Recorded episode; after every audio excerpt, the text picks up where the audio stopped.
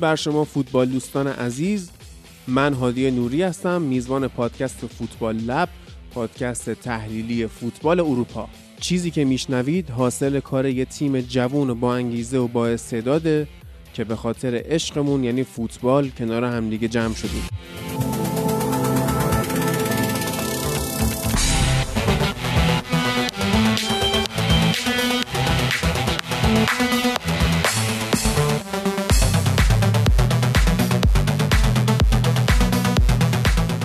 هفته دوم مرحله گروهی چمپیونز لیگ داریم با درخشش منچستر یونایتد جلوی لایپزیش و مارکوس رشفوردی که الان خیلی تو انگلستان میگن که چرا یه بچه 22 ساله نباید لقب سر بگیره؟ چرا نباید شوالیه بشه با این کارهایی که انجام میده که در طول روز برای بچه های فقیر تلاش می‌کنه که اینا غذا داشته باشن و شبا هم میاد توی چمپیونز لیگ هت‌تریک می‌کنه؟ اولین هتریک اروپایی یونایتد. بعد از هتریک فنپرسی جلوی اولمپیاکوس یونان رو داشتیم که اون سال 2014 بود. الان هم سال 2020 یعنی 6 7 سال گذشته از این قضیه. ولی خب یونایتد کم کم داره یه خودی نشون میده و اینی هم که ما سالهای گذشته می‌گفتیم یونایتد با اوله در مسیر درستی قرار داره. واقعا باید همینطوری نم نم پیش بره. یعنی اینطوری نیست که یه شوکی بیاد به این تیم وارد بشه. و یهو یونایتد خوب بشه. کلا این تیم این شکلیه که باید خیلی آروم آروم پیشرفت کنه و با فلسفهش جور در نمیاد این خریدهای ماکروفری الان کم کم داریم یونایتد رو می‌بینیم و دقیقا بعد همینم که حالا اپیزود قبلی هم گفتیم که اوله گفته یونایتد بعد از این تعطیلات ملی فصل براش شروع میشه. توی این چهار تا بازی که انجام داده سه تا برد به دست آورده و یه دونه هم مساوی. آمار نشون میده که تیم داره درست میشه. حالا مهره های جدید هم دارن خودشون نشون میدن. فندبیک که جلوی لایپسیش فیکس بود. حالا بعضیا میگن که این خوب بازی نکرد ولی خب اتفاقا خوب هم بازی کرد. داره یه سری مقاله هم اومده که مقایسه کردن با توماس مولر و میگن که فندبیک می‌تونه توماس مولر منچستر یونایتد باشه توی خط میانی. و خب ما می‌دونیم نقش مولر چه شکلیه توی بایرن مونیخ. شاید خیلی به چشم شاید فکر کنن سنش رفته بالا ولی حالا حامد که کنارمون هست موقعی که بازی بایرن برسیم در مورد مولر صحبت خواهد کرد. یونایتد این بازی رو با آرایش 442 شروع کرد. 442 لوزی یا همون diamond که اتفاقا به کار هم اومد. یعنی دقیقا کاری انجام داد که مناسب این نحوه پرس لایپسیش بود و بازیکن بسیار مناسبی هم توی اون قلب خط میانی قرار داد یعنی نمانیا ماتیچ که ماتیچ از معدود بازیکنهای ضد پرس فوتبال مدرنه که هنوز داره بازی می‌کنه. راحت جریان بازی رو کنترل می‌کنه آروم می‌کنه نمی‌ذاره که تیم حریف خیلی توی جلوی خط دفاعی تیم صاحب توپ بشه جلوی گردش آزار توپ رو می‌گیره. و از اون برم خب زوجش یعنی فرد عالی بازی کرد. یعنی حالا ما هرچی هم از انگولو کانته تعریف می‌کنیم فرد هم دقیقا توی این بازی کل زمین رو پوشش داد. این بازی از معدود بازی های یونایتد بود که تقریبا همه توش خوب بودن. یعنی حتی همین لوکشایی که ما خیلی بهش انتقاد می‌کنیم توی این بازی از نظر دفاعی واقعا عالی بود. از نظر هجومی هم خوب بود. یعنی فکر نمی کنم توی این فصل بازی بهتر از این از شاه دیده باشیم ما. و عملکرد خط دفاعی هم خیلی خوب بود. حالا بازی قبلی با پاریس با یه استراتژی متفاوتی ما بازی کردیم. توی هر سمت دو تا فول بک داشتیم. این بازی نداشتیم اینو یعنی نه اکسل توانزبه بود نه الکس تلسی که خب کرونا گرفته. هر چقدر هم که انتقاد می‌کردن آقا این کجاست نشون میده که خیلی از کارشناسا یا خیلی از کسایی که مقاله می نویسن منتقد فوتبالن از شرایط درون تیم ها خبر ندارن. صرفا میان انتقاد می‌کنن که آقا فلانی چرا نیست. و تو نمی‌دونی که این کرونا گرفته. یا می اومدن به نبودن فندبیک اعتراض می‌کردن.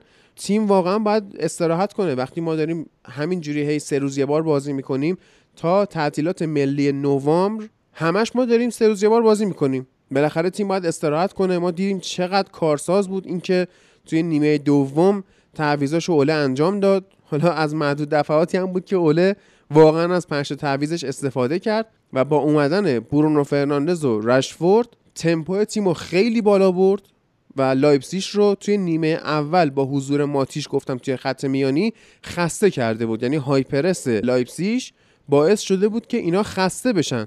بالاخره بازیکنهای ناگزمن هم که ربات نیستن که یه جایی خسته میشن همشون آدمن. یونایتد بازی رو کشون تو زمین خودش با حضور ماتیش و فرد اونجا رو پوشش داد. باعث شد که بازیکنهای لایپزیگ خسته بشن تو نیمه دوم با تعویضهای بجاش. تمپو بازی رو برد بالا و توی ضد حمله ها ما همینطوری داشتیم گل می‌زدیم. این نشون میده استراتژی کاملا درسته و بعد بازی هم که حالا بازیکن ها مصاحبه کرده بودن مخصوصا خود رشفورد گفتن که ما این بازی رو صرفا با تاکتیک های اوله بردیم. یعنی ما می‌دونیم که خب کریک و مکنا خیلی از نظر تاکتیکی به تیم کمکی نمی‌کنن. اگر چیزی بوده از سمت خود اوله بوده. آنالیز قبل بازی خوب که نقاط قوت لایپسیش رو شناسایی کرده بود. مثلا همین بازیکنشون آنجلینو که ما چقدر میترسیدیم ازش می‌گفتیم این خطرناکه.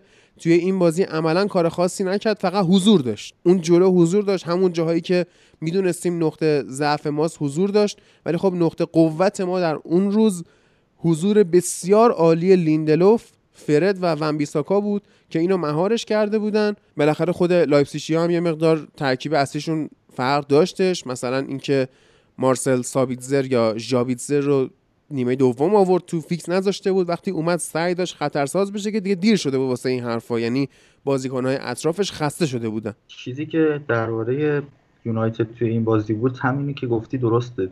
تاکتیک درست بازی خوب همه بازیکن‌ها برخلاف تیم لایپزیگ که تاکتیک اشتباه داشت و بازی ضعیف بازیکنهای اصلیش و بازیکنهای موثرش. ما یه نکته دیگه هم که داشتیم این بود که از یک سیستم دفاعی جدیدی استفاده کردیم توی پرس کردنم یعنی ما از پارسال می‌دیدیم که ما 4 2 3 1 بازی می‌کنیم یا همون 4 1 4 1 که تو میگی و توی دفاع 4 4 2 بازی می‌کنیم. برونو میاد مکمل میشه با آقای مارسیال یا هر مهاجم نوک دیگه که تو جلوی زمینه و 4 4 2 پرس می‌کنه. اما این بازی اول به دفاعش برسیم که ما تو دفاع 4 3 3 بودیم. و نقش مهاجم مرکزی توی پرس رو اتفاقا فندبیک داشت ایفا می‌کرد.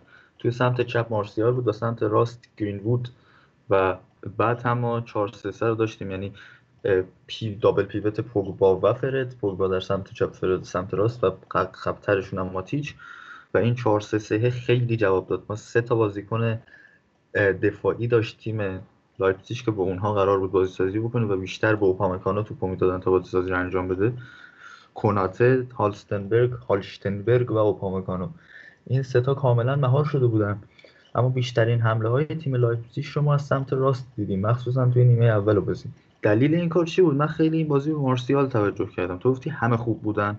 مارسیال تا قبل یه گل و یه پاس گلی که یه گلی که زد و یک پاس گلی که داد واقعا بدترین بازیکن یونایتد یعنی اصلا خوب بازی نکرد موقعیت های مهمی رو از دست داد. اما چیزی که من به این بازیکن توجه می‌کنم اینه که شما بعد این بازیکن رو بیای دقیقا دوربین بذاری روش و ببینی که داره چیکار می‌کنه و اینو مقایسه بکنی با بازیکنهای مهاجمای دیگه سطح بالا. خب این بیشتر بازی رو توی با توجه به وظایفی که بازش تعیین کرده بودن توی سمت چپ میگذروند و همین باعث شده بود که مهاجم نوک نباشه و خب پرسی هم که انجام میده پرس بازیکن مهاجم نوک نباشه فندبیک بیاد این کار انجام بده تو 4 3 ما بعد این آدم با توجه به دیدی که داره موقع پرس با توجه به سرعتی که داره نمی‌دونم بدنی که داره و آگاهی محیطی پایینش این باعث می‌شد خیلی بیاد فضا بده به سمت راست به بازیکن لایپزیگ که هنریکس باشه و این یک فضای بسیار زیادی داشت که بتونه نفوذ بکنه. اما ما چطوری تونستیم این رو مهار کردیم با وجود اینکه سمت راست رو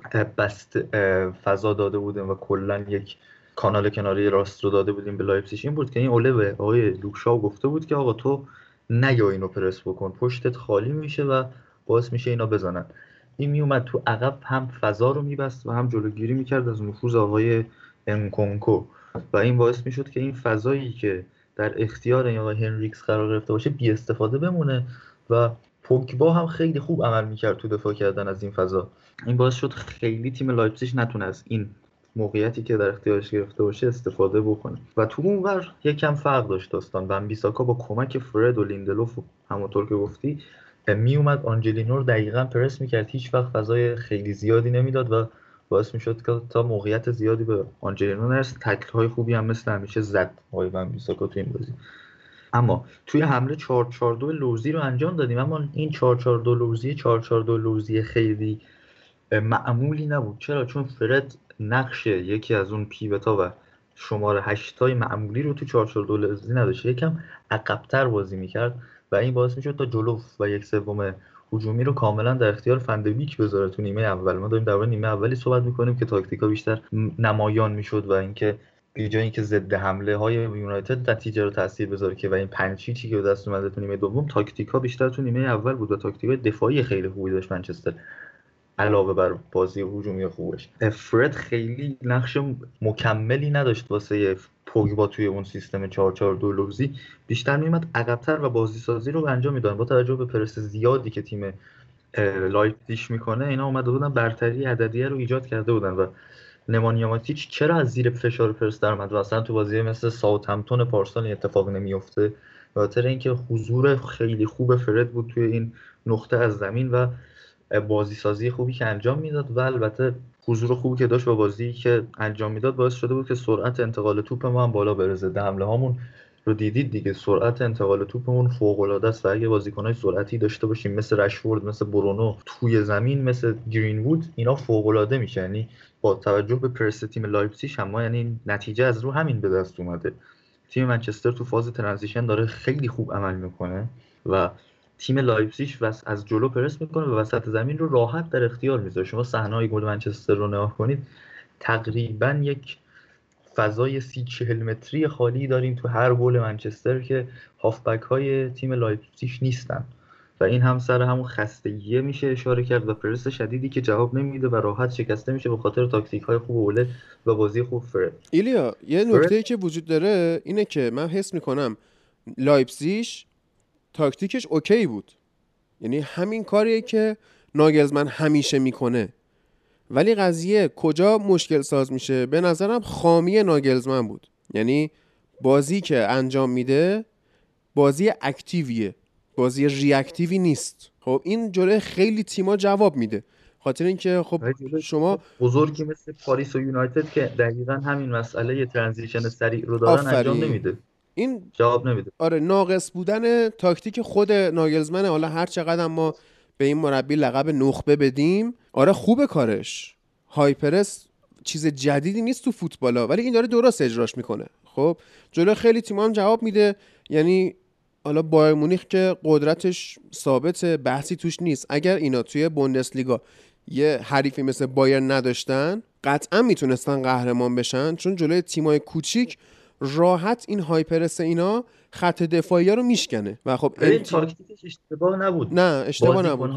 یه نکته هم من بگم هادی. جانم حامد. حامد ببین یکی از مشکلات خیلی بزرگی که لایپسیش داشت این بود که مهاجم نوک خیلی خوبی نبود. از وقتی که تیم ورنر رفته چلسی الان می‌بینید که مهاجم نوک شیش دونگی مثل ورنر رو دیگه نداره لایپسیش الان هشت موقعیت داشته لایپسیش هیچ کدوم گل نشده. این دو دو تا on target داشته هیچ کدوم گل نشده. پنج تا موقعیت روی دروازه بوده دو تاش تو دروازه سه تاش بیرون. هیچ کدوم گل نشده. یعنی اگه یه فوروارد نوک خیلی خوب لایپزیگ داشت حداقل شاید با این اختلاف خیلی فاجعه و داغونی نمیباخت.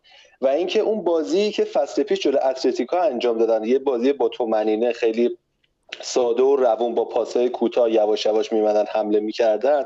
اگه همون بازی جلو منچستر اجرا می‌کرد شاید می‌گفت که شاید می‌تونست یا مساوی بگیره یا با یه اختلاف خیلی کمی ببره. ولی نیومد خط دفاع رو بکشونه عقبتر. یعنی همون های رو انجام داد. های بالا درسته دقیقا تو تیمای بوندسلیگا که ضعیفه و دفاعشون خیلی خوب نیستش خیلی جواب میده. یعنی می‌تونی از سوتی دفاع تو موقعیت در بیاری راحت گل بزنی. ولی خب واسه منچستری که توی لیگ انگلیس داره بازی می‌کنه. فشار شدید رو می‌تونه تحمل بکنه واقعا خیلی بده. آره ببین اینا جلوی تاتنهام هم مثلا فصل پیش بازی کردن. خب تاتنهام فرق می‌کرد شرایطش به خاطر اینکه یه تیم ترکیده ای بود و اصلا ساختار دفاعی درستی نداشت. ولی یونایتد فرق می‌کنه. و الان ما می‌بینیم که لایپسیش اگر بخواد توی گروه بیاد بالا تقریبا با همه بازی های بعدیشو ببره چون گروه بسیار سختیه. و میگم خامی ناگزمن اینجا بود که سعی نکرد ریاکتیو بازی کنه و ضد حمله های منچستر رو درست آنالیز نکرده بود. بعد اون ضد حمله های بسیار پرسرعت خیلی هم قابل آنالیز نیست دیگه. تو فقط باید خط دفاع تو عقب نگرداری خیلی از دقایق بازی ما میریدیم که اینا دارن بازی سازی و با اوپامکانو انجام میدن. و این سمه برای تیمی که قراره به تو ضد حمله بزنه این شکلی جلوش بازی کردن سمه. و حالا خود اوپامکانو که تارگت های یونایتده که دیدیم رشفورد سر گل ها چجوری حتی خیلی کارشناسا گفتن بولی می‌کرده اوپامکانو رو. یعنی با قلدری توپو ازش رد می‌کرده دیریبلش می‌زده. نمی‌دونم امیدوارم که این حالا باعث نشه که مدیرای یونایتد بگن این اوپامکانو همونه که رشفورد خودمون فلان کار رو باش کرد نخرنش. بخرن نیازه. ولی واقعا بازی بسیار عالی. آره. بازی سازی که این انجام میده و چیزش اسپرینت هایی که استارت هایی که می‌زنه بعد حمله توپش واقعا خوبه بین مدافع قشنگ. این مکمل مگوایر که میگن همین اوقای اوپامکانوه. تو دفاع هم خوبه. حالا تو این بازی مشکلات رو داشت. بعد نکته ای که حامد اشاره کرد در مهاجم نوت کاملا درسته. یعنی این مسئله بود که اینا پاتریک شیک رو از دست دادن تیم ورنر رو از دست دادن و جانشین براش نخریدن. همین یوسف پولسنی رو گذاشتن که نسبت به فصول قبلی خیلی افت کرده و توی لیگ هم هنوز خیلی خوب امسال بازی نکرده جواب نداده. یه نکته دیگه تو گفتی تاکتیکش درست بوده.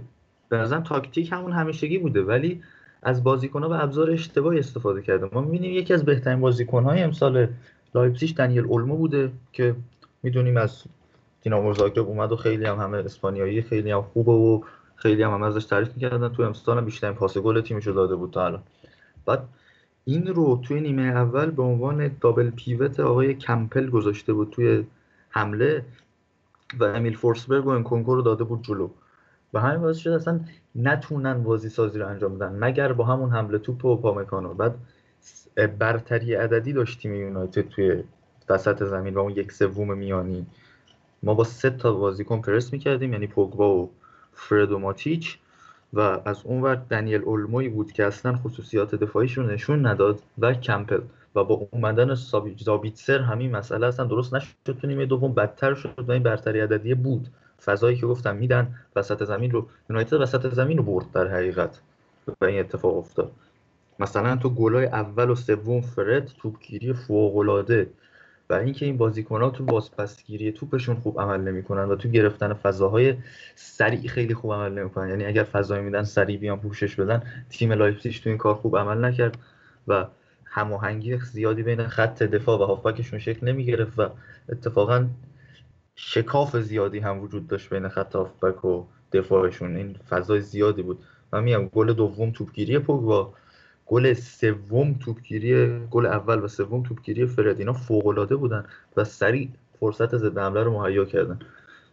مثلا پاس گل دوم آقای برونو فرناندز چی بود واقعا؟ یعنی اصلا یه پاس عجیب غریب فوق العاده بود به رشفورد و تموم کنندگی رشفورد سر سه گل هم واقعا ازش ندیده بودم. یعنی تموم کنندگیش از سالهای قبل بهتر شده به نظرم بله. این توپا رو خراب می‌کرد بعضی موقع اما دیدیم که خیلی داره رشد می‌کنه. البته تمام کنندگی اگر بخوام نام ببرم گل اول گرین بود هم فوق العاده بود. عالی بود. با اولین رانینگ تاچش آره، تاچش که تو تاچ بازی منظورم نیست. اون لحظه که می‌خواست گلو بزنه اصلا لمس توپ اضافی نداشت. با همون اولین تاچش توپ اومد گل کرد. حالا در مورد تعو... آره. تعویضای اوله رو بخوایم بگیم. دیگه من می‌خوام فقط چیز کنم که خیلی فوش میدیم بهش. اگه همیشه مثل این اینجوری مثل آدم بازی کنی شما یکی از بهترین هافبک های جهانی پوگبا منظورت بله. آقای پوگبا. عالی بود. یعنی, یعنی این بازی پوگبا یعنی فوش نخورد. تو سمت چپ دفاع کنه. اینقدر جابجایی خوبی داشته باشه با فندبیک توی حمله. توی فند توی حمله وقتی 4 4 2 لوزی بودیم اینو فندبیک جابجا می‌شدن. خیلی از زمان ها اصلا پوگبا اومد اون نقش شماره ده رو اجرا می‌کرد و فندبیک می‌رفت جای پوگبا قرار می‌گرفت. این جابجایی خیلی خوب سردرگم کرده بود تیم لایپزیگ رو و بعد حضور فوق العاده اون پاس گل اولش چقدر عالی بود و گفتم دیگه سر گل دوم توپگیریش حضور فعالی داشته باشه. چه تو دفاع چه تو حمله واقعا خوبه. پوگبایی که الان داریم می‌بینیم پوگبای خوبیه. اگر اینجوری ازش بازی گرفته بشه با توجه به نیمکت خوبی که داریم و این که ما الان نشون داده بوده که تنوع تاکتیکی خاصی توی سیستم های مختلف داره پوگبا می‌تونه آدم بشه. ولی خب چه فایده؟ ما هر سال داریم بعد از چند تا بازی خوب میگیم این آدم میشه بعدش یهو می‌بینیم آدم نمیشه. خب ببین نکته اینه ایدیا. هری مگوایر هم خیلی خوب بازی کرد. بله. اینو یادمون نره که داره خودش رو نشون میده اثبات می‌کنه ای و کسی نمی‌خواد ایشونو ببینه و مثلا پیشنهاد کاپیتان شدن رشفورد رو میدن ولی این بنده خدا واقعا هم رهبر خوبیه. هم. ول اینا رو. ببین در مورد دفاع پوگبا منچستر بگو حامد بگو. عادی. دفاع منچستر الان دو تا بازی تو چمپیونز لیگ خیلی عالی داره کار می‌کنه. هم دروازه هم دفاع. یعنی فوق العاده دارن خوب کار می‌کنن خوب دارن اون ضعفی که قبلا داشتن و پشتیبانی می‌کنن و واقعا سوتی نمی‌بینیم ازشون. خیلی خوب دفاع می‌کنن خیلی خوب توپا رو میگردونن و واقعا میشه گفت که دفاع منچستر هم اگه مصدوم نداشته باشه واقعا مشکلی نداره. ببین در مورد آدم شدن پوگبا در مورد بازی خوب دخیا و در مورد بازی خوب لوکشا میشه به این قضیه اشاره کرد که الان دقیقا ما چون نیمکت خوبی داریم اینها از جایگاهشون مطمئن نیستن مثلا پارسال لوکشا می‌دونست اگر بد بازی کنه آلترناتیو ما بران ویلیامزه که می‌دونیم حالا ویلیامز بچه خوبیه ولی اون دفاعی نیستش که شما بخوای یه لیگو بهش اتکا بکنی. لوکشا از جایگاهش مطمئن بود و از اون پوگبا هم همینطور. ولی الان با اومدن فندبیک و این فشار رسانه‌ای که وجود داره میگن آقا فندبیک رو بازی بده چه می‌دونم اسطورهای هلند میان حرف می‌زنن فلان. الان پوگبا می‌بینه که آقا جایگاه من به خطر افتاده. یعنی اگه بخواد تو یونایتد بمونه که بازی نمی‌کنه اگه بخواد مثل قدیم باشه در واقع بازی نمی‌کنه. خب یه مقدار از اون هایپ رسانه‌ایش میفته و اگر هم بخواد از تیم بره که شما باید بازی کنی خودتون نشون بدی که مشتری داشته باشی. برای همین که الان ما نیمکت قوی داریم. مثلا فکر کن دخیا از جایگاهش کاملا مطمئن بود. یعنی می‌تونست قشنگ دست رو انجیل بذاره بگه هیچ مربی سرخیو رومرو رو به من ترجیح نمیده. ولی الان با وجود دین هندرسون این اصلا از جایگاهش مطمئن نیست. برای همین باید تلاش کنه. یعنی نیمکت خوب تیم اصلی شما رو بهتر می‌کنه. این نکته در مورد اینا. اگه بخوایم به تعویضای اوله بپردازیم خب بیرون بردن فندبیک تعویض درستی بود به خاطر اینکه خیلی تلاش کرده بود و اولین بازی بود که این حالا جدا از اون بازی EFL Cup بازی درست حسابی بود که این فیکس بود. و خیلی هم تلاش کرده بود جلوی پرس وحشتناک لایپزیش و تعویض ماتیچ هم تعویض درستی بود چون کارت زرد گرفته بود و خسته هم شده بود. عملا دیگه شما نمی‌تونی بازی کنی که سنش از سی گذشته. این شکلی جلوی این حجمه سنگین 90 دقیقه بازیش بدی کارت زرد هم گرفته بود نزدیک بود اخراج بشه چون همینجا آرنج می‌زد. بالاخره تاثیراتیه که از فلینی آدم می‌گیره. حالا جا داره که اینو بگم که مورینیو برگشته بود گفته بود که دیوید مویس فلینی پیدا کرده مرد حسابی تنها کسی که از فلینی فلینی طور استفاده می‌کرد خود خودت بودی. یه تیکه فلینی رو به بقیه ننداز. بعد بیرون کشیدن میسن گرینوود هم تعویض درستی بود باز چون تو نیمه دوم محو شده بود و خب بازیکنی که هنوز به اون بلوغه نرسیده همون براش بسته تعویض رشفورد و اینا رو من کار یه تعویض بسیار جالبی کرد. یعنی قشنگ تعویض منچستری بود. بیرون بردن ون بیساکا و جلو کشیدن تیم بعد از اینکه حالا ما دو سه گل جلوییم که باعث شد که ما گلای چهارم پنجم هم بزنیم. یعنی دید لایپزیگ خسته است بدترش کرد. شاید اگه مربی دیگه بود میگه آقا ما دو گل سه گل جلوییم. اینا هم که نمی‌تونن بازی رو برگردونن. الان دقیقه 80 بازی دیگه ولش کن. تیمو بکشیم عقب استراحت بدیم یه شنبه با آرسنال بازی داریم. ولی این کشید بیرون ون بیساکا رو و بار هجومی تیمو بیشتر کرد. سه تا دفاع گذاشت یعنی توانزبه و لیندلوف و مگوایر. شاو رو فرستاد جلوتر و همین باعث شد که ما پوست از سر لایپسیش بکنیم چون لایپسیش بالاخره می‌خواست حالا یا آبرومندانه ببازه یه گل بزنه یا اینکه حتی فکر می‌کرد می‌تونه توی اون ده دقیقه آخر گلا رو جبران کنه. اون که کشید جلو اوله همون کاری رو کرد که باید می‌کرد و پنج تا گل ما به اینا زدیم. پنالتی هم که شد حالا مارسیال خیلی تو بازی زحمت کشیده بود. یه گفتم بیا حالا پنالتی هم خودت بزن. من حس می‌کنم که یا این بوده که برونو فرناندز پنالتی زن فیکس ماست و اگر فیکس بازی نکنه اول بازی تعیین میشه پنالتی ها رو فلان کسک می‌زنه مثل کاپیتانی دیگه. شما وقتی کاپیتان اصلی و تو نظری کاپیتان دوم تو می‌ذاری عرفش اینه که آقا اگه حتی کاپتان اصلی اومد تو بازوبند و همون کسی داشته باشه که از اول بازی کاپتان بوده. شما یهو بین بازی رهبر رو عوض نکنی. ولی ما می‌بینیم که حالا تو خیلی تیما این اتفاق هم میفته یعنی کاپتان اصلی که میاد تو مثلا طرف میره بازوبند رو اهدا می‌کنه به کاپتان فلان. حالا یا این بوده قضیه یا اینکه من ترجیح میدم حالت دوم بوده باشه. که گفتن آقا برونو مسئول پنالتی زدن تیمه؟ هرچی اون بگه. برونو هم گفته آقا مارسیال گرفته فلان. منم کم بودم تو بازی بذار خودش بزنه پنالتی که خوبم زد. و در مورد حالت سوم بوده. حالت سوم چی بوده؟ حالت سوم بوده. رشفورد می‌خواست بره بزنه. واسه هتریک رشفورد اومد گفت آقا مارسیال خودت بزن. من هتریک ها می‌کنم و بعد از چند دقیقه با پاس مارسیال هتریکش رو کرد و فیلمش هم اومده. ببین خیلی کار رشفورد جالب بود. قشنگ فردین بازی رو در آورد. و من واقعا لذت بردم از این بازی. از معدود بازیکنهایی که بعدها میشه به عنوان استوره یونایتد یاد کرد ازش چه داخل زمین چه خارج زمین و یادم قشنگ اون بازیهایی که میومد تو مثلا از سر امتحان تو مدرسه مثل اینکه مال ما ایلیا رو از سر امتحان و کلاس و اینا و همین داریم میاریم تو پادکست. لوئیس فخال از سر امتحان علوم بود. چی بود؟ اینو آورده بود جلو آرسنال دوتا گل زد. از اون موقع شما یادمونه و الان هم که کدوم بازی بود؟ یادته؟ جلو آرسنال بود. گفت تو فردا امتحان شیمی دارم نمی‌تونم آره. شادی کنم یه همچین چیزی بود. آره. الان هم داریم می‌بینیم که واقعا هم فصل پیش هم این فصل خیلی مؤثر داره بازی می‌کنه.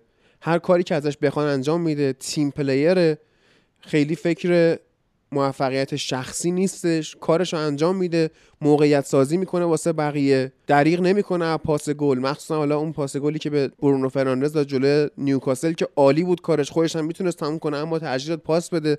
می‌تونه حتی یه جایگزینی باشه برای وین رونی. بعد این همه مدت که ما همچین بازیکنی نداشتیم و حرکات بیرون زمینش هم که واقعا جای تقدیر داره یعنی همه دارن ازش تعریف می‌کنن. و حالا این کارهای خیرخواهانه ای که انجام میده خودش هم بچه فقر بوده و مصاحبه کرده گفته اون موقعی که ما نون نداشتیم بخوریم همین کمک های دولت بود که باعث می‌شد ما رشد بکنیم و الان که دولت حالا به خاطر کرونا اومده بودجه اون بخش رو بین برده من خودم این کار رو انجام میدم. و یه پتیشنی هم شروع کرده امضا جمع کردن که از یک میلیون امضا هم گذشت و مثل اینکه این باید تصویب بشه که بودجه این بخش حذف نشه خودش هم داره واقعا کمک می‌کنه. نمی‌دونم توی 22 سال آیا دولت انگلستان این کارو می‌کنه یا نه ولی خب حالا این لقب شوالیه هایپ نیست برای رشفورد. واقعا داره حرکات بزرگی انجام میده توی این روزایی که دنیا شرایط سختی داره. هم دل هواداره تیمش شاد می‌کنه هم بچه های فقیر انگلستان رو شاد می‌کنه. همین که الان تمام تیم های دیگه رقبا دارن ازش تعریف می‌کنن همه تحسینش می‌کنن.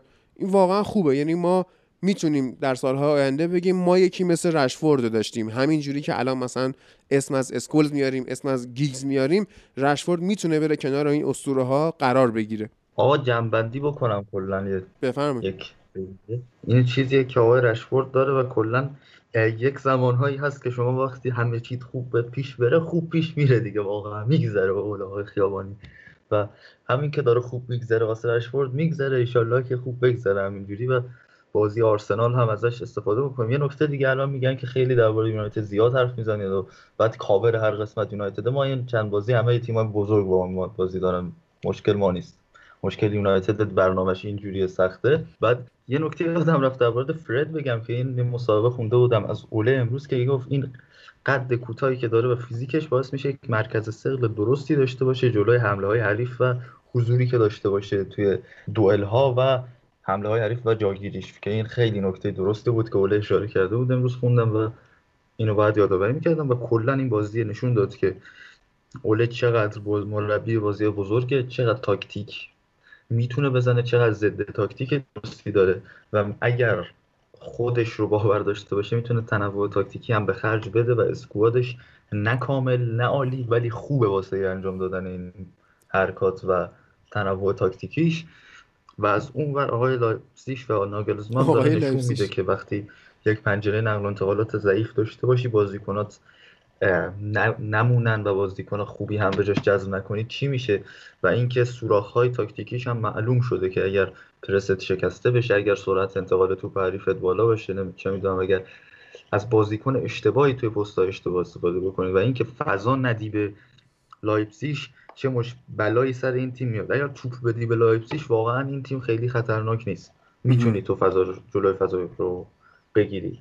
کلا دوازده بار توی این بازی های توی این بازی با یونایتد وارد محوطه جریمه شدن که این آمار واسه یک تیمی که 52 درصد مالکیت توپ داشته واقعا آمار فاجعه ای در این بازی. و نشون داده باید ببینیم چه تدبیری میاندیشه برای اینکه این سوراخاش رو بپوشونه این حفرهاش رو بپوشونه و ببینیم با همین تاکتیک های جسورانه و خوب و شجاعانش آیا در ادامه راه هم موفق میشه و تیم های بزرگ دیگه از این استفاده می‌کنن یا نه؟ فعلا که یونایتد استفاده کرد چه برنده تاکتیکی بود و چه برنده کلی. یعنی تیم منچستر از هر لحاظ بهتر بود و شایسته این پیروزی این هفته منچستر یونایتد بهترین تیم اروپا بود دیگه.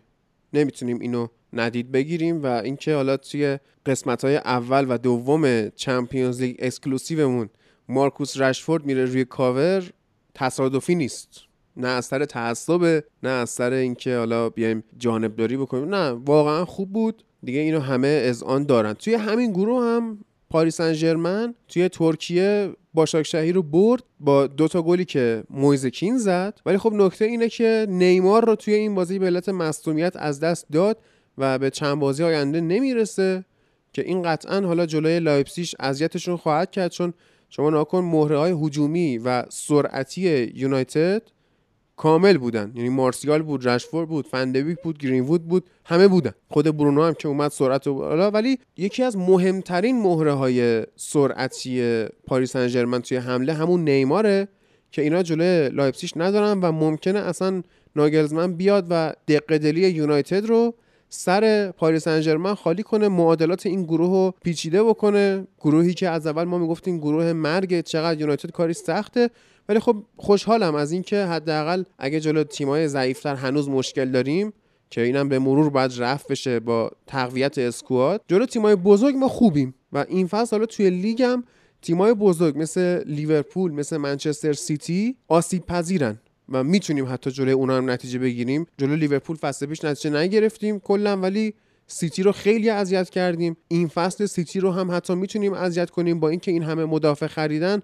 ولی خب خود گواردیولا به هیچ کدوم مدافعاش اعتماد 100 درصد نمی‌تونه داشته باشه. داره چرخشی بازی میده و میشه به اون هم ضربه زد. یعنی ما تو لیگ هم یا عملکرد فصل پیش رو تکرار می‌کنیم سوم میشیم تو top هستیم یا اینکه حالا تو کورس قهرمانی ما می‌تونیم قرار بگیریم. بریم سراغ بازی های بعدی. هادی جانم. ببخشید. درود بر تو سلام می‌کنم خدمت مخاطبامون در مورد فقط مویزکین چون صحبت کردی پاریس من فقط یه fact ی بگم که این چهار تا گلی که تو این دو تا، تو این هفته زده برای پاریس سن هم تو لیگ هم توی لیگ قهرمانان همون تعداد گلی بوده که تو 37 بازی برای اورتون زده و این نشون میده که در یه چیزایی نشون میده حداقل که مویزکین توی پاریس سن حالا یه رکوردی هم این هفته مویزکین جابجا کرد که جوانترین گلزن ایتالیایی Champions League شد فکر کنم. یا حالا جوانترین بریس کننده. این دقیقش یادم نیست که حالا جوانترین کسی که دو گل زده یا جوانترین کسی که گل زده کلا؟ از دل پیرو جلو زد توی سن کم. و این یه خورده حالا بیاد ناراحت کننده است. همین جوری که الان داشتیم از رشفورد تعریف می‌کردیم که می‌تونه در کنار اسطوره های یونایتد قرار بگیره مویزکین برای من یه جوریه که دلم نمیاد این اسطوره های فوق العاده ایتالیایی رکورداشون به خاطر این آدم بین بره.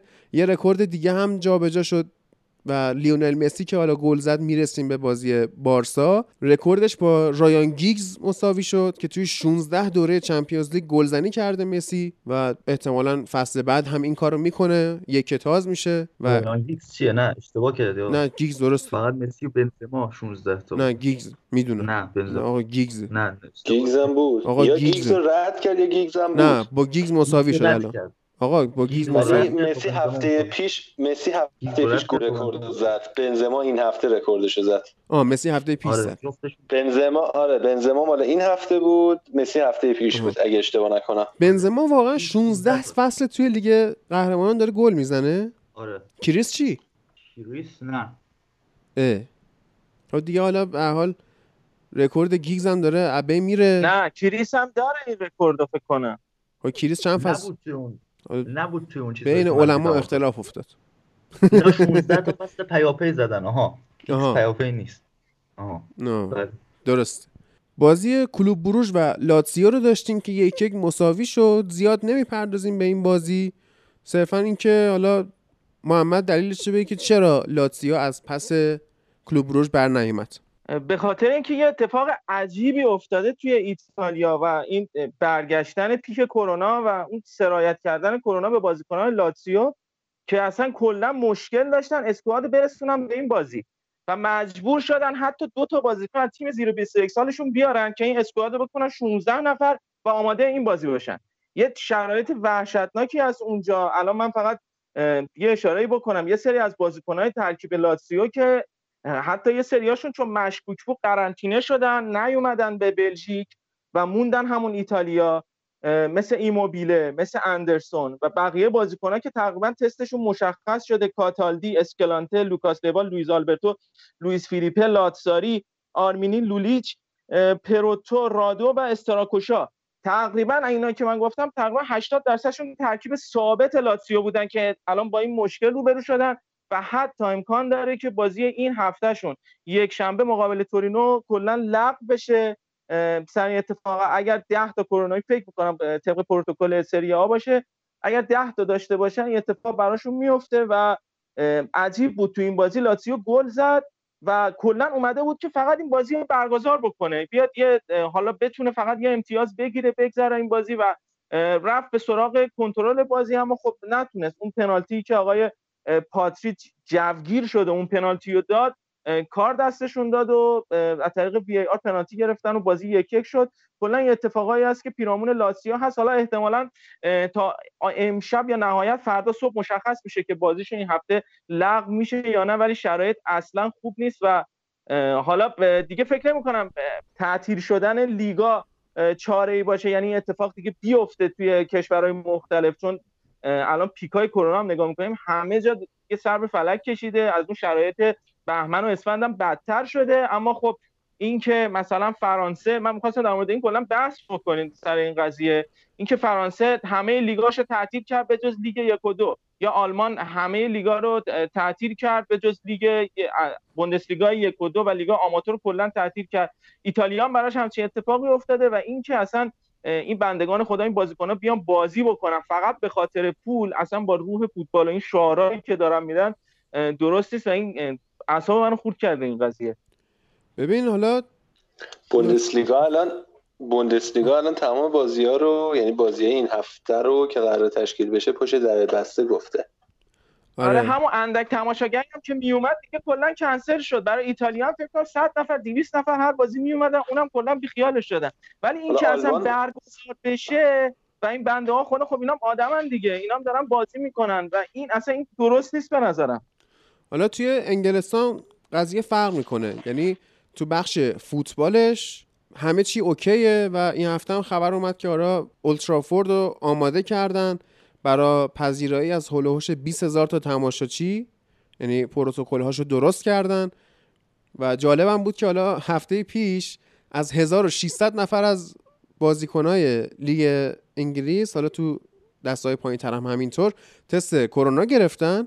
کلا دو نفر مثبت در اومده. از شانس ما یه دونش الکس تلسه. یعنی اون یه دونه دیگه. نمی‌دونم چرا الان توی این هست الان منچستر خود شهری است که رفته توی قرنطینه و خب. مثلا بارا کلوپاش اونا تعطیل شده. از 11 شب به اون طرف مردم نمی‌تونن برن بیرون. ولی با وجود این شرایط که داری میگی دارم و برمیگردم به ورزشگاه یه مقداری جور در نمیاد. ببین قضیه اینه که آخرش هم اقتصاد مهمتره. چون این هفته یه خبری اومد که خب برای خیلی شاید سخت باشه برای مدیرای باشگاه منظورمه. که اینا فکر می‌کردن آقا این قضیه کرونا با lockdown اولی تموم میشه ولی خب تموم نشده. الان مدیرای تیم نیوکاسل مجبور شدن که اون بلیت هایی که مال season ticket بوده طرفدار نیوکاسل خریدن برای کل فصل و پولش رو برگردونن به هوادار نیوکاسل. خب اقتصاد داره ضرر می‌زنه و به حال اینا باید پول در بیارن.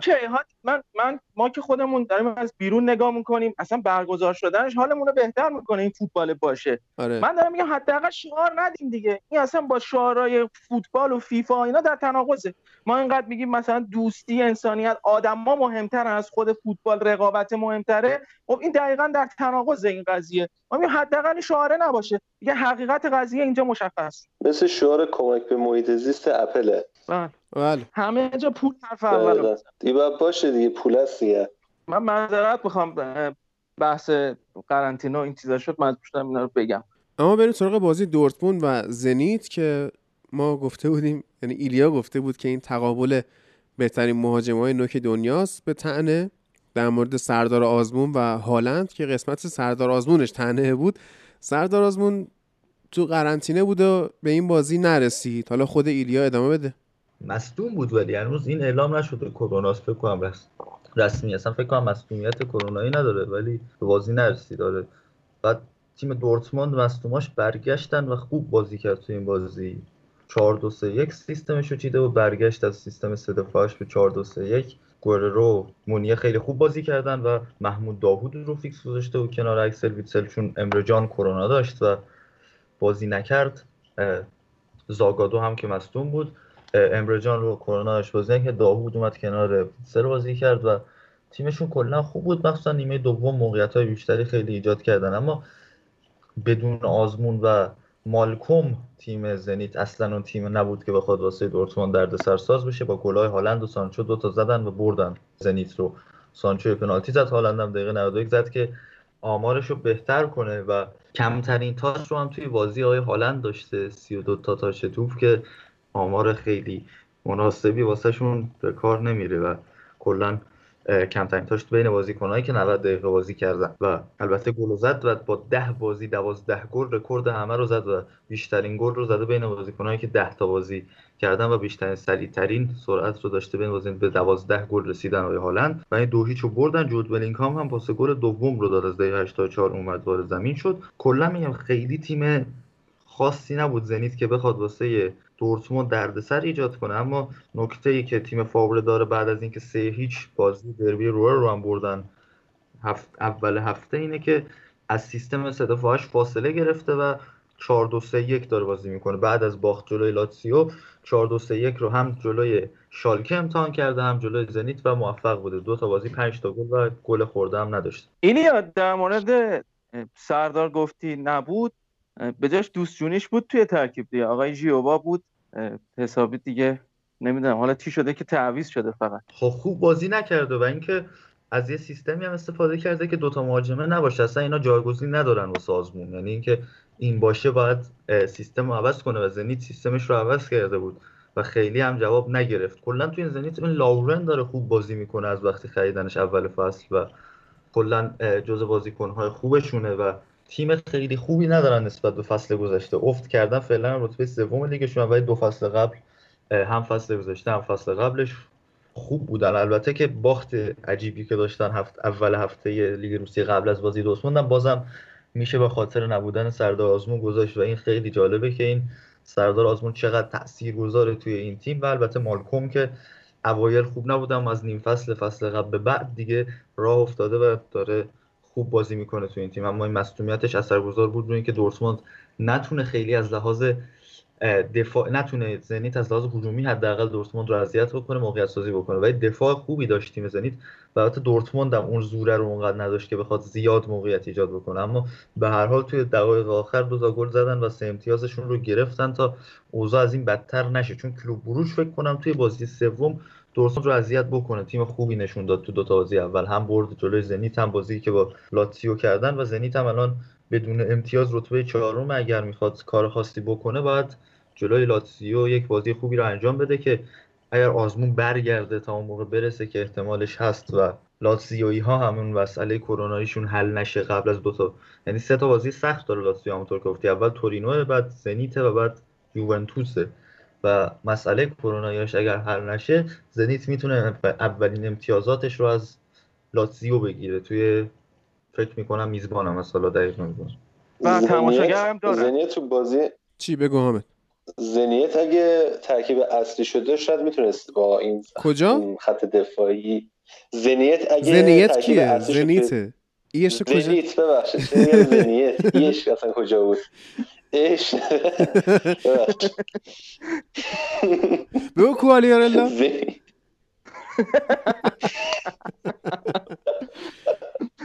بگو حامد.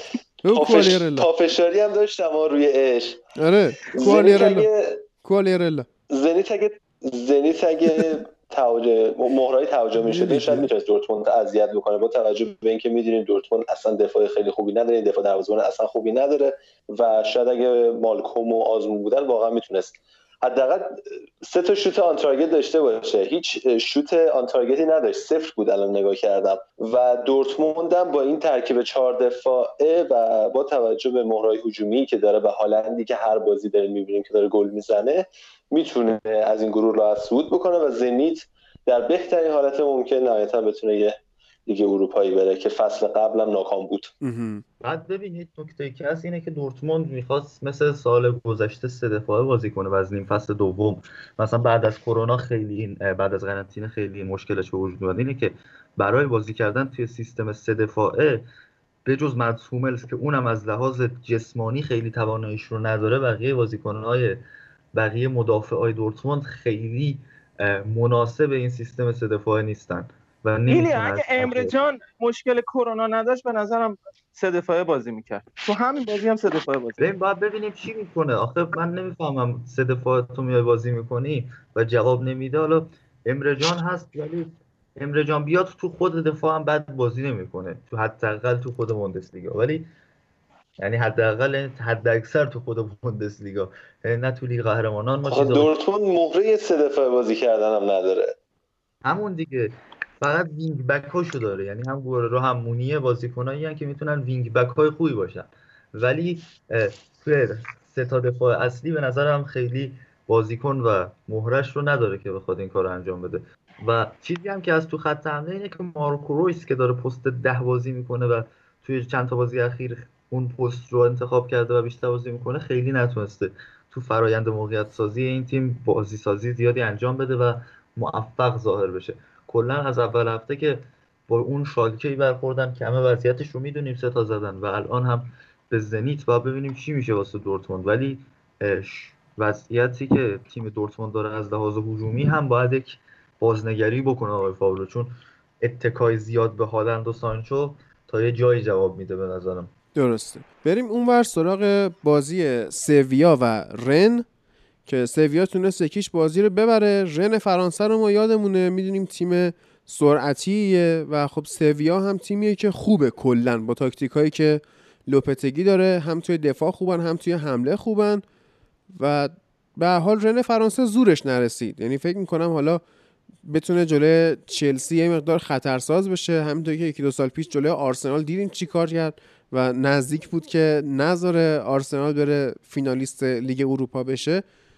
تیم سرعتی و خوبیه. خیلی نمی‌خوایم حالا به این بازی بپردازیم. مهم نبود زیاد. اما توی همین گروه بازی هادی من یه که فقط بگم. بفهم. هادی ببخشید. من خیلی چون بازی رو دیدم. راحت باش. چون به خاطر کرونا مجبور بودی. حالا بعضی هم ممکنه بپرسن که چرا سر تحلیل یونایتد کیارش نبود. چون که کیارش کرونا گرفته و الان خونه قرنطینه خوابیده. نمی‌تونه حرف بزنه دهنش خشکه و محمد تسلیت هم بهت میگیم. پسرمت به خاطر کرونا فوت کرده. همینطوری داریم تلفات میدیم ولی خب استادیومات تو انگلیس باید باز چند دیگه. ارز کنم که این بازی رن فقط دو تا, دو تا شوت زد و یه دونه موقعیت درست کرد تو این بازی. و خیلی خوش شانس بود که بیشتر از یه دونه گل نخورد. یعنی کل بازی در اختیار سویا بود. و اگه اینجوری بره بازی کنه چون رن اینجوری نیست. اگه اینجوری بره بازی بکنه جلوی چلسی دیگه یه فاجعه دیگه اونجا. واقعا فاجعه به وجود میاد. آره حالا چلسی هم این هفته با کراسنودار بازی کرد توی همین گروه که اوایلش یه خورده سخت بود ولی خب حالا من این اعتبار رو به گزارشگر اون بازی میدم. نمی‌دونم کی بود. چون داشتم از شبکه ورزش میدم این اعتبار رو به حرفش میدم که تیمایی مثل کراسنودار تا زدن گل اول بهشون تیمای سختی هن. اما وقتی قفل این تیم رو باز کنی تیمی که فقط اومده دفاع کنه قفلش رو که باز کنی گلهای بعدی هم برات می‌رسن و چلسی هم چهار تا گل زد به کراسنودار و نشون میده که حالا تیم های کوچیک حداقل خیلی براش خطرساز نیستن مخصوصا با این اسکواد هجومی که داره و حالا حکیم زیاش هم توی این بازی گلش رو زد جورجینیو هم پنالتی رو حد دست داد که یه مقدار حالا بحث شده بود توی چلسی که لمپارد گفتش که ما گزینه های دیگه هم واسه پنالتی زنی داریم. اما کلا میشه توی این بازی کراسنودار جان. کراسنودار تو کل بازی تقریبا میشه گفت خوب دفاع کرد. یعنی خوب داشت مقاومت می‌کرد جلوی چلسی و گلای سه تا گل یعنی چهار تا گل سه تا گلش دقیقه 76 به بعد خورده. همون دیگه. یعنی میشه گفت دقیقا یعنی کم آورد عملا. بر روی اشتباه دروازه‌بان یه دروازه‌بان خیلی جوگیری داشتن. این پنالتی که خراب شد یه خوشحالی خیلی خفنی کرد. خودش هم هیچ کاری نکرد. پنالتی خورد به تیر بعدش هم اومد توی دستش. یه خوشحالی خیلی خفنی کرد. و یه 7 دقیقه بعد دوباره گل خورد. کلا از اون جوونای جوگیری بود. توی بازی پرتماشاگرم بود. کلا تیم برد توی فاز دیگه. آره. یعنی شاید اگه دروازه‌بان خوب بود و موقعیت های چلسی گل نمی‌شد همین بازی شاید 0 0 می‌شد. ولی یه همچی شرایطی به وجود اومد براش بعد حالا یه ذره حمله هم اینا می‌کردن ولی ادوارد مندی واقعا گل نمی‌خوره. یعنی سه بازی سه clean sheet. من نمی‌فهمم این آدمو. چهار بازی چهار clean sheet. چهار بازی. راست میگی؟ پنج بازی چهار clean sheet اگر بخوایم بازی کاراباو کاپ تاتنهام رو حساب کنیم تنها گلش اونجا خورد. بعد حالا من کاراباو خیلی حساب نمی‌کنم دیگه. هست اینه که اینا واقعا امسال شرایط خوبی ندارن. و اینکه مثلا وضعیت لیگ روسیه هم جالبه که شما سه تا نماینده داری توی لیگ قهرمانان اروپا که لوکوموتیو مسکو رو بهش می‌رسیم. سر بازی بایرن چقدر خوب بود. کراسنودار هست و زنیت. اینا سه تا نم... ایلیا مقابل هلندی که یه نصف نماینده داره. یعنی یه دونه کامل هم نداره. بله. و خب این مسئله همینه دیگه. لیگ روسیه خودش رو با تیمی مثل زنیت و اینا مثلا اثبات کرده. مثلا سالهایی که هالک بود این سهمیه ها می اومد یا مثلا تو لیگ اروپا اینا خوب عمل می‌کنن و همین باعث میشه سهمیهشون بیشتر بشه. و زنیت قهرمان لیگ روسیه مثل قهرمان لیگ پرتغال زنیت و پورتو رو ما تو سید یک داشتیم امسال. و همیشه وقتی زنیت و این قهرمان لیگ روسیه تو سید یک بودنش ممکنه بعضی وقتا یک گروه های خیلی جذابی رو واسه اون نسازه. البته که پارسال یه گروه داشتیم. زنیت و لیون و لایپزیش و زنیت و لیون و لایپزیش رو داشتیم که تیم دیگه رو یادم نیست توی اون بنفیکا. زنیت و لیون و لایپزیش و بنفیکا که از اون گروهی که همه بهش فوش می‌دادن دو تا تیمش که اومده بودن بالا اومدن نیمه نهایی. یعنی بله. لیون و لایپزیش بعد نکته آخر در بازی چلسی و کراسنودار که همون چیزایی که گفتی درست بود 4 هیچ. چلسی کراسنودار رو برد فقط. تیم چلسی بعد از تعویض هایی که لمپارد کرد رو افتاد. دقیقه 71 کانتر رو آورد به جای جورجینیو پولیشیچ آورد به جای کوواچیچ و ماونت رو آورد به جای کالوم هاتسون اودوی تعویض هایی که کرد خیلی خیلی شبیه تعویض اوله بودا. چه تمپو تیم برد بالا. شبیه تعویض های اوله بود. تمپو تیمش آره برد بالا و برد. و تو هر دو تیم دیگه ما این مسئله رو داریم می‌بینیم نسبت به فصل قبل که وقتی نیمکتت قوی تر بشه چه اتفاقی رخ میده و اینکه ماتو کوواچیچ نسبت به فصل قبل هنوز نتونسته اون بازی خودش رو ارائه بده و نشون بده که اون بازیکن خوبی هست که چلسی نیاز داره حالا شاید تو این بازی از لحاظ دفاعی خوب بازی کرده باشه ولی تو بازی مثل کراسنودار به نظرم بیشتر به یه میسون ماونت نیاز داری و تا اینکه به ماتو کوواچیچ نیاز بله. داشته باشی و مثلا تو بازی مثل یونایتد شن به یه هفته پیش به کوواچیچ نیاز داری تا جورجینیو مثلا. ولی با اومدن بیرون جورجینیو و ماتو کوواچیچ یکم سرعت چلسی بالاتر رفت و تیم کراسنودار کم آورد. اینا بازی... ببخشید من اومدم. یه نکته ای که هست یه شانسی که این تیمای پر اسکواد دارن به خاطر کرونا اینه که می‌تونن 5 تا تعویض بکنن. دقیقا و این آره قشنگ تاثیرش برای چلسی بود تو این بازی. چمپیونز لیگ و این مسئله ایه که بهشون خیلی کمک می‌کنه و تازه مثلا اگر بخوام ببینیم اینا دیگه اولیویه ژیرو رو تعویض نمی‌کنن نمیارن تو. یعنی ریس جیمز رو نمیارن تو. این سیستم خوبیه که داره و آقای لمپارد به عنوان آلترناتیو ورنر، تیمو تامی آبراهام رو در نظر گرفته. تامی. و کلا تامی. که تامی با شاید... او نوشته میشه. این A داره تامی. تامی با O ه. تامی ابراهام. من ایرانی هم می‌خوام بگم تامی آقا تامی خوب ایرانی بودن چه ربطی داره؟ تامی با اوه. آقا ما تلفظ درست رو بگیم مسخره میشیم. چی تمیه. تمیه تفلک خب تمی من یه چیزی بین اینا رو میگم. تمی ابراهام خب؟ خب. بعد آره انگار نیم فصل می‌تونیم ببینیم که اولیویر ژیرو میره یه تیم دیگه. یعنی من انتظارش رو دارم. و اسپیلیکوتا چقدر داره خوب بازی چه دفاع راست بگم من. بگو هم. دفاع وسط. شرمنده ببخشید. یکی از نکته هایی که خیلی خوب داره یعنی یکی از قسمت هایی که توی چلسی خیلی خوب تغییر کرده و داریم می‌بینیم بازی ها رو اینه که دیگه کپا تو دروازه نیست. کراسنودار چهار تا شوت داخل چارچوب داشته. یعنی می‌تونسته که خب از اون چهار تا شاید یکیش گل بشه و اون بازی که تا دقیقه 76 یک هیچ بوده یهو بشه یک یک. و بله. میشه گفت که الان مشکل خط دروازه چلسی به کامل حل شده. آره حالا خوبه که ما خیلی امیدوار باشیم که خب. حتی تا تیمای بالاتر هم بیاد چلسی با این وضعیت. خیلی من خوشحالم که حالا چون شوتای در چارچوب میگی ایکس جی رو نمیگی چون آمار به درد نخوریه برای حداقل پادکست. ولی یه استراحت کوتاهی بکنیم یه ذره موزیک گوش کنیم برگردیم هشت تا بازی بعدی رو داشته باشیم.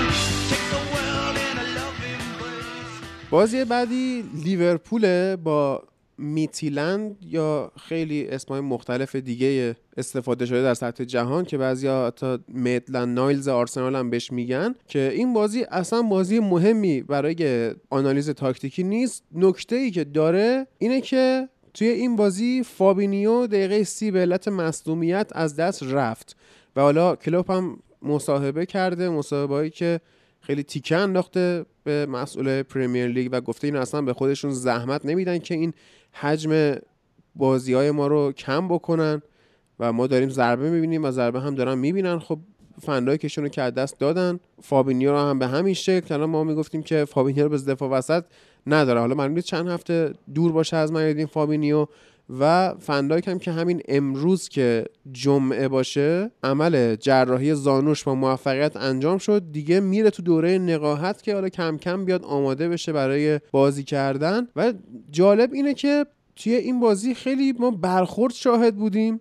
خیلی بازی فیزیکی بود پر از توپ لو دادن و پر از عملکرد اشتباه هر دو تیم توی خط میانی که حالا یه مقدار فکر می‌کنم نبودن فابینیو لیورپول رو به کیاس انداخت. تیمشون یه ذره به هم ریخت. حقم دارن واقعا. دفاع وسط خوب ندارن به اون صورت که بخوام بیان. حالا جوئل ماتیپ رو بگیم. جوئل ماتیپ مکمل خوبیه برای فندایک خودش به تنهایی در کنار جو گومز اصلا دفاع وسط خوبی نیست و میگم لیورپول ضربش رو خواهد خورد. بعد من فقط می‌خوام جواب بدم به یورگن کلوپ که آقا بقیه تیمام تو اون وضعیت هستن. بعد بقیه لیگام الان دیگه بعد کرونا تو این وضعیت هستن. یعنی دیگه مشکل فقط انگلیس نیست. همه تیم‌های چمپیونز لیگ دارن هر سه روز یه بار بازی می‌کنن و شما دیگه مشکل بد شانسی داری میاری. همه دارن مصدوم میشن دیگه. این مشکل تیم لیور یه بحثی هم که هست یه انتقادی که خیلی میشه به کلوپ خرید نکردناشه دیگه. یعنی خودش باعث این اتفاقا میشه. حالا با اون منابع مالی که لیورپول داره این همه سال توی کورس بوده رتبه های خوبی گرفته هم درآمد پخش تلویزیونی هم نیست. هم دو تا فینال چمپیونز لیگ رفته به هر حال می‌تونست حداقل دفاع بیشتر بخره. آره. تیمی که می‌خواد توی سه چهار تا جام رقابت بکنه. ببین اینطوری هم نیست آخه. همین سر کرونا این فصل لیورپول نزدیک 100 میلیون پوند ضرر داده. اینجوری هم نیست که بخوای حساب کنی. و اینکه حالا مالکای لیورپول کلا یه سیاست خاصی توی این خرید کردن رو دارن. که اینجوری هم نیست بگی یورگن کلوب خرید نکرده. نکردن. آخه یورگن کلوب تجربه نشون داده خرید نمی‌کنه زیاد. اون خب. زمانی که توی دورتموند هم دورتموند هم خرج نمی‌کنه. این کلوب توی تیم هایی بوده که مالکاش اونقدر خرج نمی‌کنن. دورتموند که عملا یه تیم فروشنده است و لیورپول هم سیاست اقتصادی خاص خودشو داره. ببین آخه هادی تو داری رقابت می‌کنی می‌خوای بیا قهرمان بشی. بله منطقی. که مثلا یه تفریح بکنی که. نه خب، لیورپول لیورپول جامش گرفته. یعنی یه حالت الان مدیراش میگن که خب ما یه چمپیونز لیگ آوردیم یه دونه لیگ. خب برن یه دیگه آوردیم دیگه بسه فعلا بسه. یه سیاست باشگاه دیگه متاسفانه. مدیر این حرفو بزنه خیلی مدیر ابلهیه بیاد این حرفو بزنه. بله. آخه چرا باید بی خیال قهرمانی بشه واقعا؟ آمریکایی جماعت تاجره. یعنی کلا بحثش فرق داره و آمریکایی یعنی مدیرای لیورپول و سیاست و مدیریتشون هم آمریکایی طوره و همین باعث شده کلا نیمکت زیاد نخرن. حالا اصلا بحثی که داره از اون طرف خوششانسی آورده. کلوب کاملا تونسته به صلاح و مانه و فیرمینا تو این بازی استراحت بده. و مشکلی که داره اینه که تنها جایی که کلوب نمی‌تونه بهش اتکا بکنه به نظرم الان من میگم که اگر هر دفاعی مصدوم می‌شد جایگزین داشت. و نه اینکه مثلا چند تا دفاعش مصدوم بشن. ولی اگه فول بکاش مصدوم بشن واقعا هیچی نداره. یعنی کاملا تیمش از هم میپاشه. دیگه اونجاست که من میگم که لیورپول می‌تونه از کورس خارج بشه که فول بکاش مصدوم بشن که فعلا اتفاق نیفتاده. و یه خرید هم داشتن تا الان به عنوان یه خرید برای نیمکت که خیلی موفق عمل کرده دیگو شوتا تا الان. و خرید خیلی خوب و هوشمندانه ای هم بوده واسه لیورپول.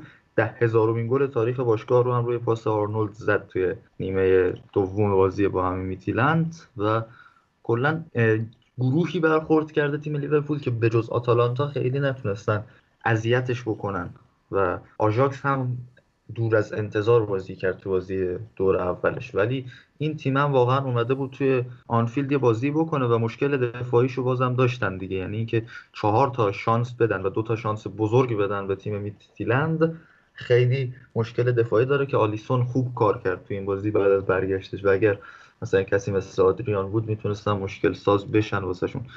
و ببینیم این مصدوم شدن ها چه اتفاقی میفته حالا امروز خبرش اومد که فابینیو حداقلش اینه که تا آخر تعطیلات ملی نیست و آلان رو توی لیست تیم ملی برزیل واسه بازی ونزوئلا و اروگوئه جایگزینش کرد. لیورپول الان فکر کنم باید خودش رو یه جوری تا نیم فصل بکشه بتونه برای خودش حداقل دفاع بخره. چون با این وضعیتی که داره الان فندایک رو تقریبا فکر کنم کل فصل رو نداره و فابینیو هم که حالا حالا نیست. بازی های بعدی لیورپول هم بخوایم نگاه کنیم. با وست همه که بازی سختیه. بعد آتالانتا که در نبود این خط دفاعیش واقعا می‌تونه به ضربه بزنه. بعد منچستر سیتیه بعد لستره بعد دوباره آتالانتاست بعدم برایتونه. خیلی بازی های سختی داره توی ماه نوامبر. واقعا می‌تونه یه شانسی پدرش که داره بعد از بازی با سیتی یه وقفه ای میفته به خاطر بازی های ملی. آره یه وقفه ای هستش. در دوازده روز وقفه داره ولی خب حالا باید ببینیم که چجوری اینا رو منیج می‌کنه. به حال تو در دوازده روز وقفه هم بعیده که اتفاق خاصی بیفته و اینا مثلا مصوماشون برگردن. یه ذره صرفا می‌تونن ریکاوری کنن. اینه شرایط لیورپول خیلی سخته توی این روزها. و حالا می‌تونیم بریم سراغ بازی بعدی یعنی آتالانتا و آژاکس که دو دو مساوی شد. باز هم گاسپرینی نتونست که اون انتظاری که ازش میره رو انجام بده و خب آژاکس هم با اینکه بازیکناش رو همینطوری از دست میده و یه بازیکن 18 ساله همینا دارن که امروز من خوندم شده تارگت منچستر یونایتد داره اسمش یادم رفته.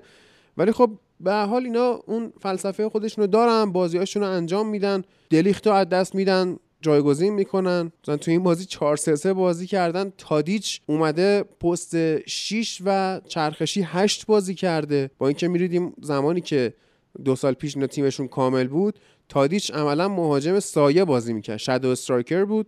ولی خب الان یه خورده شرایط تغییر کرده. اون زوجی که با فندبیک ایجاد می‌کردن از بنج رفته. ولی باز اینا دارن بازیشون رو می‌کنن دیگه.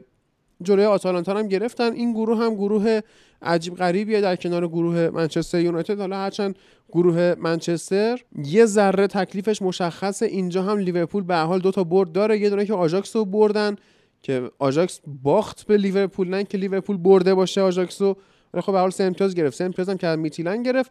الان میمونه جنگ دوم شدن سر همین آتالانتا و یعنی بین آتالانتا و آژاکس که ببینیم کدومشون می‌تونه بیاد بالا. بستگی داره به بازی مستقیم لیورپول و آتالانتا این قضیه. چون آژاکس رو من حس می‌کنم که می‌تونه برگردونه خودشو. اگه آتالانتا لیورپول رو بتونه ببره اون میشه شانس اصلی برای دوم شدن. ولی اگه نتونه حالا من یه پیش بینی بکنم به نظرم آتلانتا لیورپول رو می‌بره. به نظرم پسش برمیاد. حالا اگه بخوای در مورد این بازی هم بگم به نظرم جزء تاکتیکی ترین بازی های این هفته لیگ قهرمانان بود. تو کل 90 دقیقه داشتن مربیا به هم تاکتیک و ضد تاکتیک می‌زدن و بارها بارها سیستما تغییر کرد تو این بازی. یعنی از گاسپرینی بعضی وقتا می‌دیدیم با سیستم 5 دفاعه بازی می‌کرد 5 2 2 1 می‌کرد. بعضی وقتا 3 5 1 1 بازی می‌کرد. و این دائم در تغییر بود به خاطر اینکه اون طرف تن هاخ به شدت آنالیز کرده بود آتالانتا رو. و از سمت چپ یه بازیکنی داشتن آنتونی ماتئوس دو سانتوس. این بازیکن برزیلیه و فکر نمی کنم فصل بعد بمونه توی آژاکس. فوق العاده بازیکن تکنیکیه. و من همین الان مارکش کردم. پیگیر بازیاش هستم. چی کار می‌کنه توی این فصل؟ و یه مهاجمی هم دارن لاسینا تراوره که آمار عجیب و غریبی داره تو گل زدن. یه مهاجم تمام کننده خیلی خوبیه. از این بازیکنایی هستن که فقط آژاکس اونا رو بلد رو بکنه و اینا آینده هستن. یعنی نکست جنریشن هم و ما بعدها از اینا بیشتر میشنویم. کلا تیمی هست که خیلی اذیت که از سمت راست با داوید نرس و از سمت چپ با آنتونی. بارها بارها من قاعد یاد باشه این هفته در مورد سری بازی آتالانتا سری ها گفتم که نبودن گاسنس و هاتبورد چقدر تاثیر گذاشت و اینجا دیدیم که چقدر این بنده خدا تحت فشار بودن به وسیله wing ای آژاکس و از اون طرف بارها بارها دوئلای دو طرفی برگزار شد که خیلی وقتا شکست میخوردن و کم میآوردن. مخصوصا جلوی آنتونی و اونجا بود که اذیت کرد. من خواستم هفته پیش تعریفی بکنم از اسپورتیلو. خوب شد این کارو نکردم. چون این بازی سوتی بد داد. فکر می‌کردم جانشین خوبی برای پیر لویجی گلینی هست. اما حداقل تو این بازی نشون داد که اینجوری نیست. اما توی شکستن پرس آژاکس تا یه جای موفق بود اون جایی که پاس بهش می‌دادن و توپو دور می‌کرد half space ی که توپو میفرستاد خیلی دقیق انجام می‌داد این حرکت رو و باعث می‌شد که تیم از پرس خارج بشه. کلا بازی زیبایی بود و یه مسئله ای که آتالانتا رو به نظرم این فصل و تقریبا اواخر فصل پیش ما درگیر کرده بود ما رو و یه مشغولیت ذهنی برای ما درست کرده بود که آتالانتا عادت کرده به اینکه بیاد گل بخوره. و کاری نداره. گل خوردن آتالانتا دیگه الان چیز عجیبی نیست ولی گل نزدنش عجیب تر میشه. یعنی تو این بازی فکر می‌کردیم که آتالانتا گل می‌خوره اما اینکه مثلا تا 50 دقیقه 60 دقیقه صبر کرد تا بیاد گل اول بازی رو بزنه یه مقدار عجیب و غریب بود. اما توی لیگ قهرمانان خب قطعا ساعتش فرق می‌کنه با سری آ و این اتفاقا میفته من دو تا سوال من ازت دارم در مورد آتالانتا. یکی این که به من بگو این حالا فرصت نکنیم صحبت کنیم. اما تراوره بازیکنی که یونایتد خریده و دو ماه دیگه به ترکیب یونایتد اضافه میشه حالا اینجا شمارش 79 این چه جور بازیکنیه؟ اگه بازی ازش دیدی توی سری آ؟ و سوال بعدیم اینه که ایلیچیش چی شد؟ ببین در مورد احمد تراوره بگم که فصل پیش تک و توک توی بازی های آتالانتا قرار می‌گیره فقط به عنوان یه استعداد و جز بازیکنایی بود که فکر می‌کنم توی تایمی حتی فکر کنم 2018 2019 با آتالانتا تونسته بود قهرمان پریماویرا آتالانتا بشه و جزو بهترین بازیکن‌ها بود. نمیگم بهترین بازیکن اون فصل بود اما بهترین بازیکن‌ها بود و از نظر گل زده فکر کنم نفر دوم یا سوم بود. حالا موقعی که با کیارش داشتیم بحث می‌کردیم توی گروه در مورد این من یه فکتی براش آوردم. ولی چیزی که هست بازیکنی بود که قابلیت خودش رو نشون می‌داد و اگه آتالانتا از اون توی ترکیبش استفاده می‌کرد فقط به خاطر بازارگرمی بود که بخواد این بازیکن رو بفروشه. چون بازیکنی هم نبود که دیگه time زیادی بتونه بمونه تو آتالانتا و همش چی میگن ساز رفتن کوک می‌کرد و می‌خواست بره توی لیگ دیگه ای بازی بکنه. این شرایط هم داشت یعنی به اندازه خودش حاشیه داره. ولی من فکر می‌کنم خرید موفق باشه برای منچستر چون آتالانتا معمولا نشون داده جوانایی که داشته جوانای خوبی بودن. از موسا که دیدیم توی بولونیا بازیکن خیلی خوبی شد و قراردادش رو قطعی کردن گرفته تا همین احمد تراوره و خیلی از بازیکن‌های دیگه. ماریو پاشالیچ هم مثلا می‌تونیم بگیم یکی از اوناست که توی چلسی بهش بهانه می‌دادن اومد توی آتالانتا بازیکن بزرگ شد. کلا با جوونا خوب کار می‌کنن و آینده روشنی در انتظار احمد تراوره است. حالا یه پیش بینی بود که نظر من بود. درست. در مورد سال دوم چی بود ایلیچیچ. ایلیچیچ کجا رفت؟ ایلیچیچ ایلیچیچ آروم آروم برگشته ولی خیلی پرقدرت برگشته. چیزی والا در رستانا خیلی اعلام نکردن دقیقا چه اتفاقی افتاده. اما همون یه استوری که اون موقع گذاشته نشون می‌داد که یه حالت تموم شدن ماجرا رو در حال نگیم اسقایی تموم شدن ماجرا بود فقط در همون حد و چیزی خیلی اعلام نکردن. در موردش هم خیلی خودش نمی‌خواد صحبت بکنه. میگم بعد بعدها اگه اپیزود سمی در موردش صحبت کردیم بعدها اگه یه کتابی بیاد بیرون این قضیه فکر کنم کامل مشخص خب. من یه نکته اول آتالانتا بگم. قبل از اینکه چیز بشه اینه که اینا چون فروش زیاد داشتن امسال و حالا فروشاشون اگر بخوایم بگیم یکی مثلا معمول بزرگترینشون مثلا کاستانیه رو می‌تونیم مثال بزنیم که خب این رفت به لستر الان مصدوم شده و تا آخر تعطیلات فکر کنم نیست. و کلا این فروش هایی که داشتن باعث شده که تعویض های گاسپرینی قابل پیش بینی باشه و تعویض های معمولی داشته باشه. الان این مالینوفسکی و لویز موریر رو آورده از پنج تعویض دو تا استفاده کرده. و همینه و کلا بیشتر از این تعویض رو ندیدیم ازش. و این نکته دیگه اینه که من معمولا آتالانتا این فصل با وجود بد بودن ایلیچیچ یعنی از زوج حمله هجومی زاپاتا موریل استفاده بکنه همیشه گلزنی بیشتری داشته و موفقیتش بیشتر بوده. یعنی از 3 4 1 2 باز استفاده می‌کرد هر وقت بهتر بود سیستمش. درباره اون بر آژاکس هم بخوام بگم اینه که دیلی بلیند خیلی داره تو همه سیستما خوب بازی می‌کنه. یعنی برگردوندنش تو این بازی به دفاع وسط بازی آژاکس بازی با لیورپول پست 6 بود. کلا اگر دیلی بلیندو دقت کنیم فکر کنم تا یه چند وقت دیگه از دروازه اونور خارج بشه. یعنی از سال دیگه مهاجم نوک میشه و از زمین خارج میشه تا یه سال دیگه انقدر داره میره جلو. ولی این لاسینا تراوره هم که گفت و یه گل زد 5 تا گلش تو 6 تا بازی این فصل لیگ همون 5 تا گلش تو اون بازی زده که 13 تا زدن قبل از این بازی. یه بازی آجاکس 13 تا زد تمام 5 تا گلش تو اون بازی زده ولی خب بازیکن 19 ساله خوبی از آکادمیشون اومده. و اینکه کلا ما داریم به کلا ما که نه همه دارن به این آقای دومازافات های بدبخت کم توجه می‌کنن و بیشتر به خاطر سنش کسی هم نمیره سراغش. ولی همیشه یار و یاور آقای گاسپرینی بوده تو این سال و این بازی هم واقعا این آدم واسش در آورد و دوتا گلی که زد باز شد مساوی بشه. اما دوان زاپاتا واقعا یه چیزی بوده که توی این سه فصلی که آتالانتا رو داریم قوی می‌بینیم هیچ وقت افت نداشته و همیشه اون بالا بوده و تونسته خودش رو ثابت کنه. به نظرم اگه گاسپرینی بره سری بی تیمم بگیره این زاپاتا باید بره باش بازی کنه. تو فقط با اون آدمشه دیگه. آدمشه. بریم بازی بعدی بازی منچستر سیتی و مارسی که حالا من گفته بودم این بازی سختی واسه سیتی میشه. نیمه اول واقعا بازی سختی بود. اینا نمی‌تونستن از اون دفاع مستحکم مارسی رد بشن ولی خب تو نیمه دوم بالاخره این کار کردن سه تا گل زدن که باز نکته جالبش برای من حضور همزمان فرانتورس و استرلینگ توی سمت چپه که جفتشون هم خوب بازی کردن. استرلینگ هم یه گل زد. بازی که من داشتم نگاه می‌کردم اینطوری به نظر می‌رسید که مدیرای منچستر سیتی به گواردیولا گفتن یه داداش ما محل این حرفا نمی‌ذاریم و باید بری این فصل Champions League بگیری. به هر شکلی شده باید ببری. که گواردیولا مجبور شد بالاخره توی این بازی هم پلن عوض کنه و دفاعاشو تعویض کنه بکشه بیرون. شروع کنه خیلی حمله کردن تا بالاخره مارسی رو ببره و امیدوارم که این فصل به نتیجه برسه. چون من واقعا دلم میسوزه.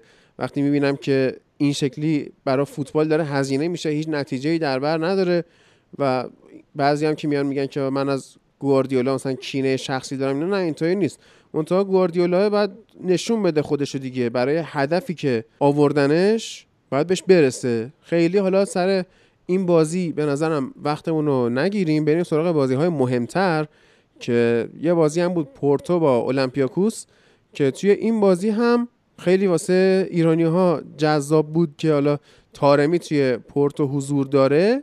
بازی نکرد و تعویضایی که انجام شد در راستای حضور تارمی نبود پورتو دو هیچ بازی رو برد به راحتی که اینم حالا خیلی کاری بهش نداریم. اما کلا الان چهار تا بازی مونده که بسیار مهمه. به درخواست حامد اول میریم سراغ بازی لوکوموتیو مسکو و بایرن مونیخ و من تحلیلش رو به ایلیا و حامد میسپارم. من این بازی رو خودم ندیدم. تیم لوکوموتیو خیلی تو بازی تو بازی با بایرن خیلی اذیت کرد نو یعنی خیلی خوب داشت دفاع می‌کرد دفاع خیلی عریضی داشت و سعی می‌کرد اصلا موقعیت نده به بایرن و بایرن تا دم دروازه لوکوموتیو می‌رفت ولی شوتاشو اکثرا بلاک می‌کردن.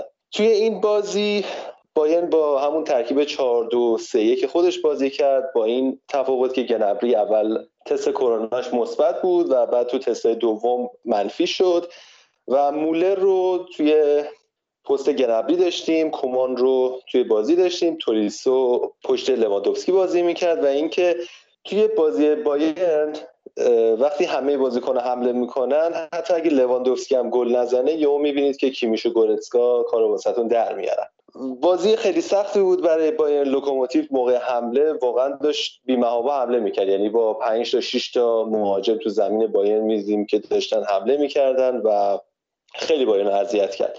شاید بگیم که بازی خیلی سخت بایرن بود که بازی برد. الان با وجود توی دفاع بایرن هم اینم می‌تونم بگم که آلفونسو دیویس تقریبا هشت هفته مصدومه و از لوکاس هرناندز توی دفاع چپ داره استفاده میشه که خوبم داره بازی می‌کنه. مشکلی توی خط هجومی بایرن واقعا وجود نداره مگر اینکه یهو بخوایم یهو ببینیم که بازیکنی مصدوم بشه و یا اینکه اتفاق خاصی واسش بیفته. در کل لوکوموتیو خیلی اذیت کرد بایرنو ولی کیمیش و گورتسکا تونستن که بازی در بیارن. لوکوموتیو تیم خوبیه کلا. تیم چغریه. پارسال هم جلوی اتلتیکو و یوونتوس دیدیم که چقدر این تیم‌ها رو اذیت کرد و امسال هم هنوز توی همون سیستمش مونده. 4 3 1 2 بازی می‌کردن و خیلی پرتعداد بودن اینا توی دفاعشون. و باعث می‌شد که بایر نتونه به راحتی حمله بکنه. یه چیز خوبی که بایرن توی این بازی داشت این بود که با توجه به اینکه وقتی تو دفاع پرتعدادی بیشتر فضاهای کناری رو میدی به حریفت و سعی می‌کنی جلوی سانتر و کاتبک رو بگیری و کلا کانال های کناری رو باز می‌ذاری و half space ها رو میبندی.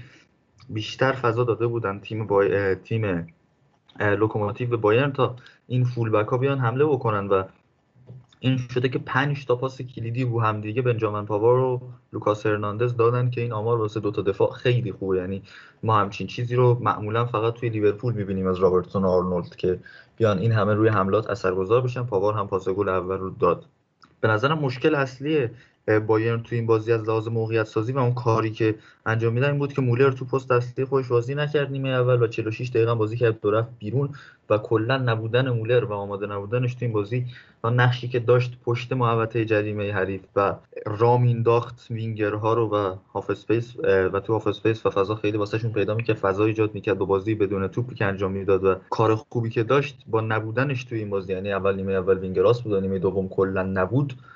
این باعث شده یکم سخت موقعیت ایجاد کنه تیم بایر و یاشوا کیمیچ به نظرم این از اون بازیکن که تا چند سال بعد میمونه و میگیم واقعا الان یاشوا کیمیچ این دو سه سال به نظرم یکی از بهترین هافبک هایی که ما می‌تونستیم توی 20 سال اخیر فوتبال جهان ببینیم. یعنی همه چی تموم یعنی هافبک کاملی باشه و دفاع کاملی هم باشه. تو پست های مختلف هم بتونه خوب بازی کنه و اینجوری بازی درار باشه. یعنی بهترین بازیکنشون بوده تو بازی که بد بازی می‌کردن امسال و بایرن رو ضد تاکتیکش می‌زدن آره.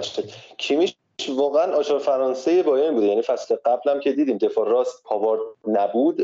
کیمیش رفت دفاع راست بازی کرد. خیلی هم خوب بازی کرد. و وقتی هافک بازی می‌کنه خوب پاس میده خوب شوت می‌زنه خوب گل می‌زنه خوب دفاع می‌کنه خوب توپ قطع می‌کنه و مشکل بایرن هم الان با این که داره به غیر از دیویس که گفتم 8 هفته مصدومه الان با برگشتن سانه و گنابری به ترکیب اصلی این مشکل حمله کاملا برطرف میشه. یعنی مولر برمیگرده تو پست اصلیش. سانه و گنابری هم تو پست دقیقا خودشون هستن و کومان هم که واقعا الان تو این چند وقته خیلی داره خودش آماده نشون میده. و چیزی هم که در بایرن هست اینه که با وجود اینکه سری از بازی‌ها به مشکل می‌خورن مثل این بازی مثل فینال سوپرکاپ اروپا مثل فینال سوپرکاپ آلمان اما بایرن 2020 از همون تیم‌هایی که همه چی تمومه بازیکناش کاملا و تو اگر طرفدار این تیم باشی باش حال کنی. یه ده سال بعد تو یوتیوب highlight اشو نگاه می‌کنی و ببینی این تیم روزی هم که خوب بازی نمی‌کنه یه سری بازیکن داره و یه سری تاکتیک داره که یهو این تیم رو از اون منجلابش در بیاره و این از اون تیم هایی هستش که به یاد آدم میمونه واقعا بایرن هانسی فلیک و کاری که کردن تو این بازی هم خوب بود. شیش امتیاز آوردن و فعلا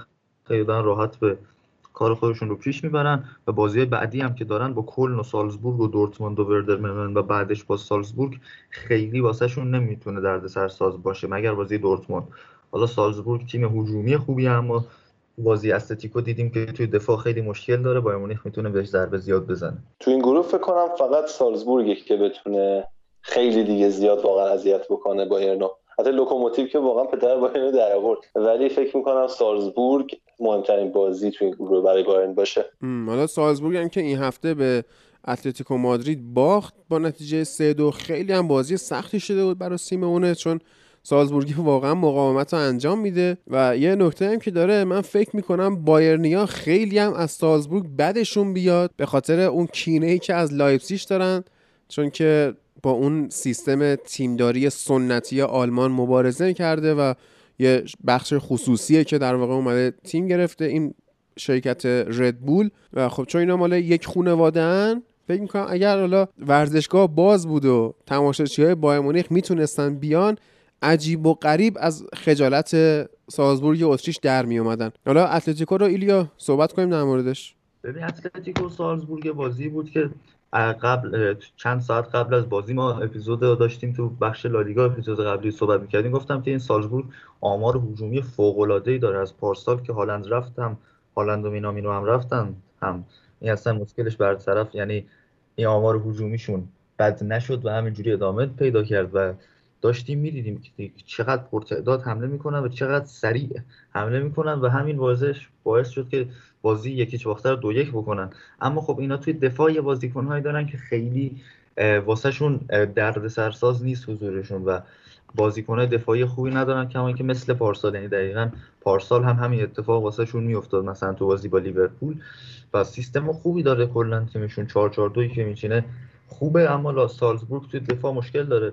این بازی بهترین بازی ژاو فیلیکس فکر کنم بوده تا الان واسه اتلتیکو حداقل تو خونهشون که از وقتی اومد خیلی اثرگذار یعنی نیومد از وقت چون توی ترکیب بود خیلی اثرگذار بود. دو تا گل زد گل اول رو با یه حرکت تیمی خیلی خوب به ثمر رسوند. و اگر اتلتیکو میگم توی بازی با بتیس هم همین بود. اگر بازیکناشون توی حمله پرتعداد باشن و حضور زیادی داشته باشن این تیم می‌تونه به هر رقیبی صدمه بزنه چون اون عناصر هجومی خوب داره. ولی تیم اتلتیکو تو این بازی این مسئله رو نداشت. اما این خلاقیت فیلیکس دقیقا مثل اون پنالتی که جلو لایپزیگ گرفت اومد اثرگذار با گل دوم زد و گل سوم رو هم روی شلوغی با یه ضربه خیلی خوب زدن و نشون داد ارزشش رو که خوبه. اما مسئله اصلی الان فعلا واسه اتلتیکو نبودن ساقی که داره خط هافبکش رو هی میچرخونه و این باعث میشه که یکم هماهنگی سخت بشه و بازیکن نیاد مارکوس جولنته دیگه آشار فرانسه شده. هم تو مهاجم نوک داره. آچار محمدی. چی؟ آچار محمدی. آه آچار محمدی شده. آچار محمدیه. بخی بلانکو. الان آقای مارکوس یورنت است که این بازی چپ بازی کرد و گل هم زد. ولی فوکه تو این بازی به عنوان هافبک وسط بازی کرد که اینم داره تو پست‌های مختلف بازی می‌کنه. کلا با نبودن ساول خط هافبک رو خیلی دوچار تغییر کرده. درباره کیران تریپی هم بازی قبلی صحبت اپیزود قبلی صحبت کردیم که گفته بودیم این جاش امنه و خیلی خوب داره کار می‌کنه. این کیران تریپی هم توی حمله واقعا جزء بازیکن‌های اثرگذارشونه که با آنخل کورا تو سمت راست از لحاظ هجومی تیمو می‌تونن تکمیل کنن ولی خب فضای زیادی می‌داد توی سمت راست به مهاجمای سالزبورگ. سه تا پاس کلیدی هم داد تو این بازی کیران تریپیه.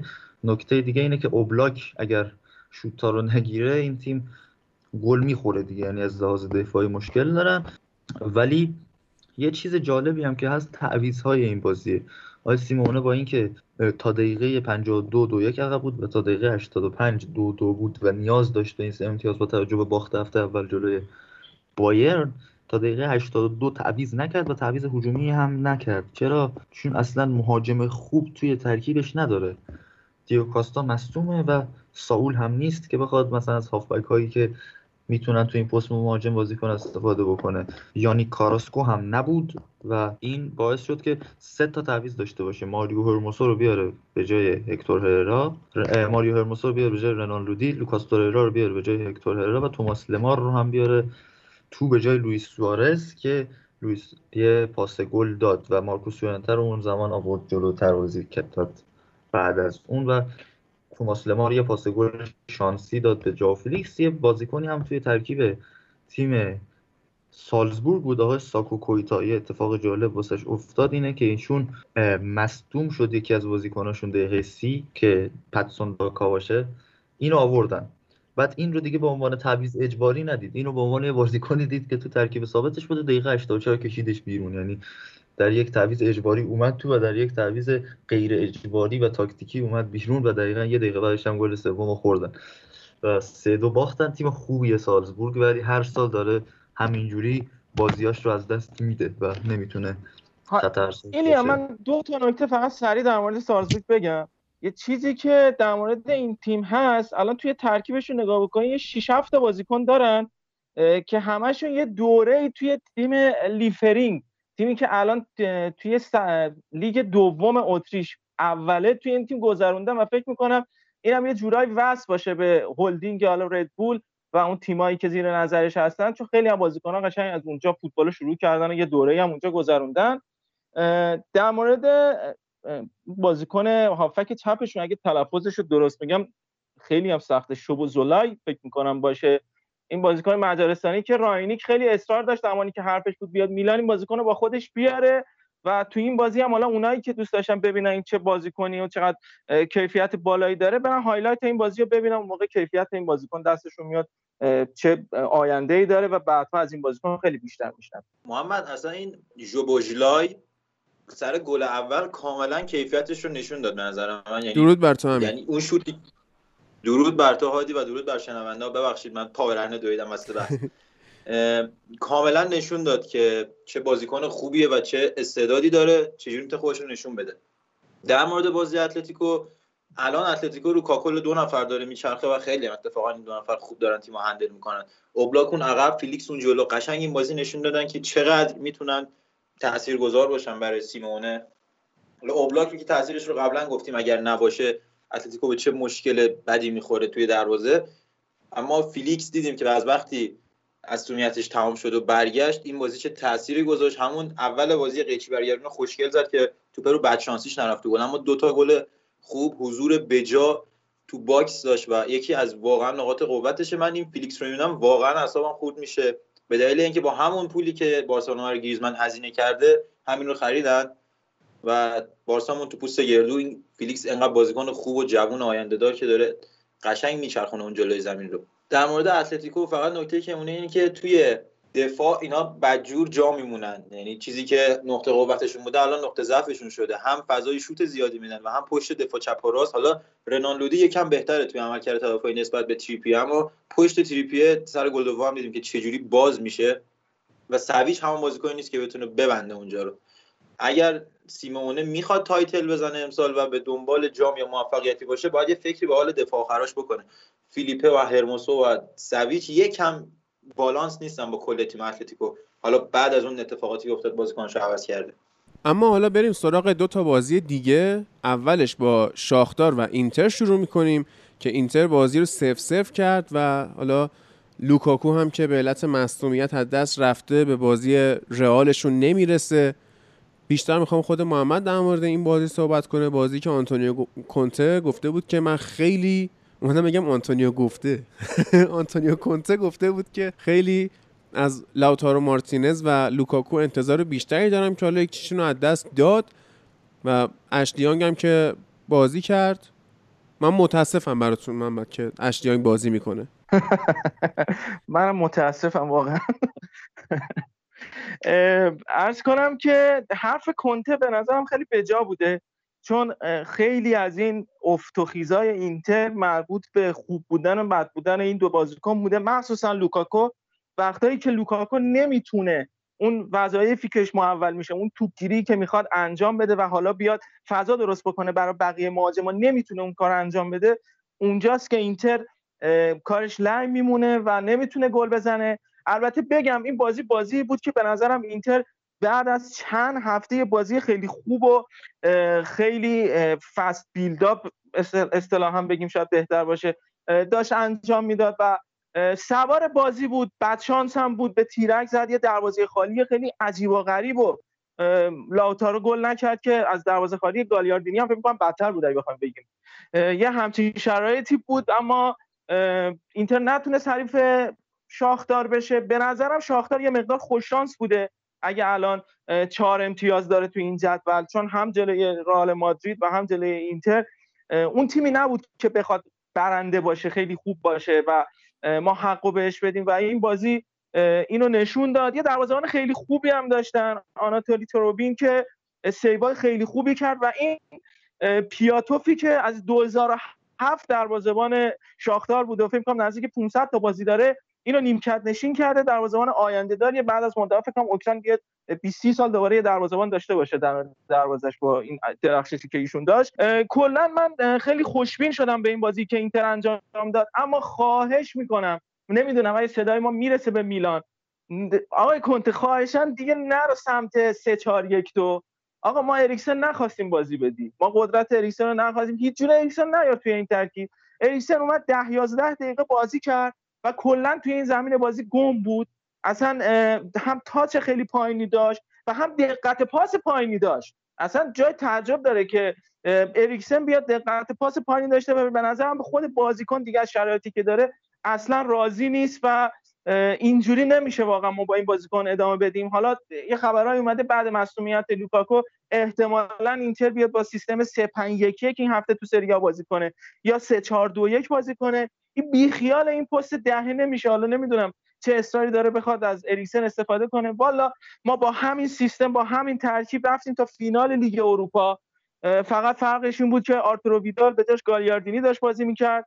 اشرف حکیمی هم به جاش اسمشو فراموش کردم. آقای کاندروا داشت بازی می‌کرد. هیچ فرقی نداشت و ما با, این سیستم رفتیم تا اونجا. الان هم بازی خوبی انجام دادیم.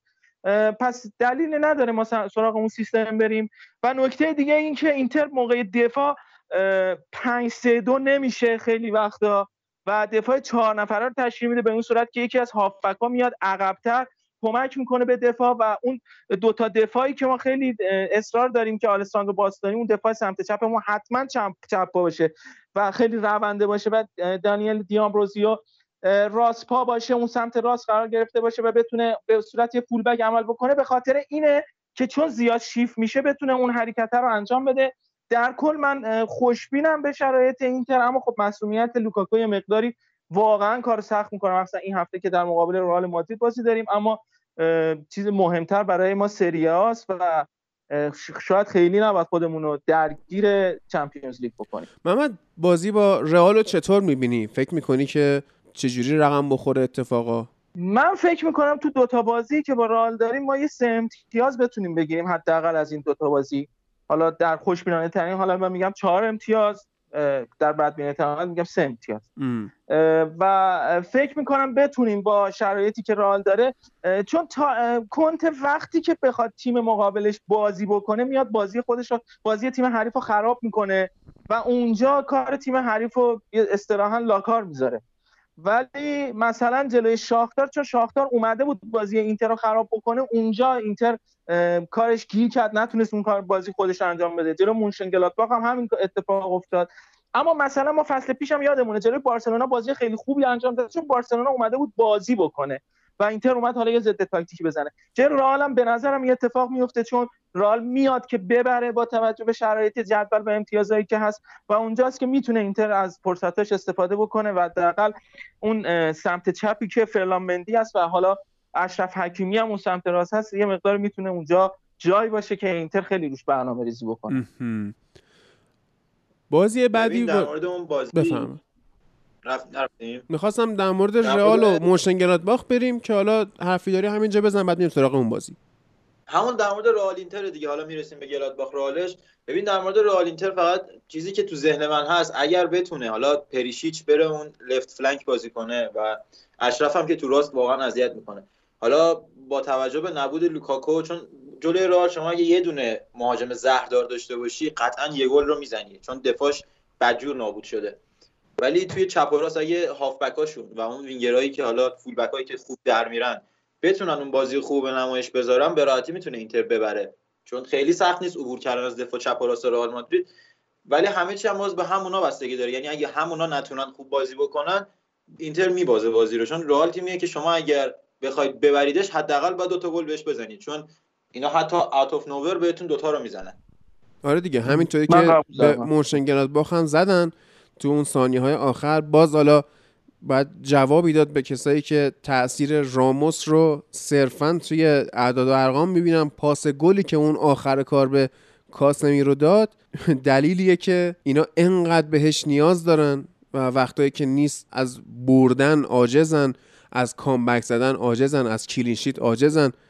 من به شخصه اصلا از راموس خوشم نمیاد از نظر شخصیتش.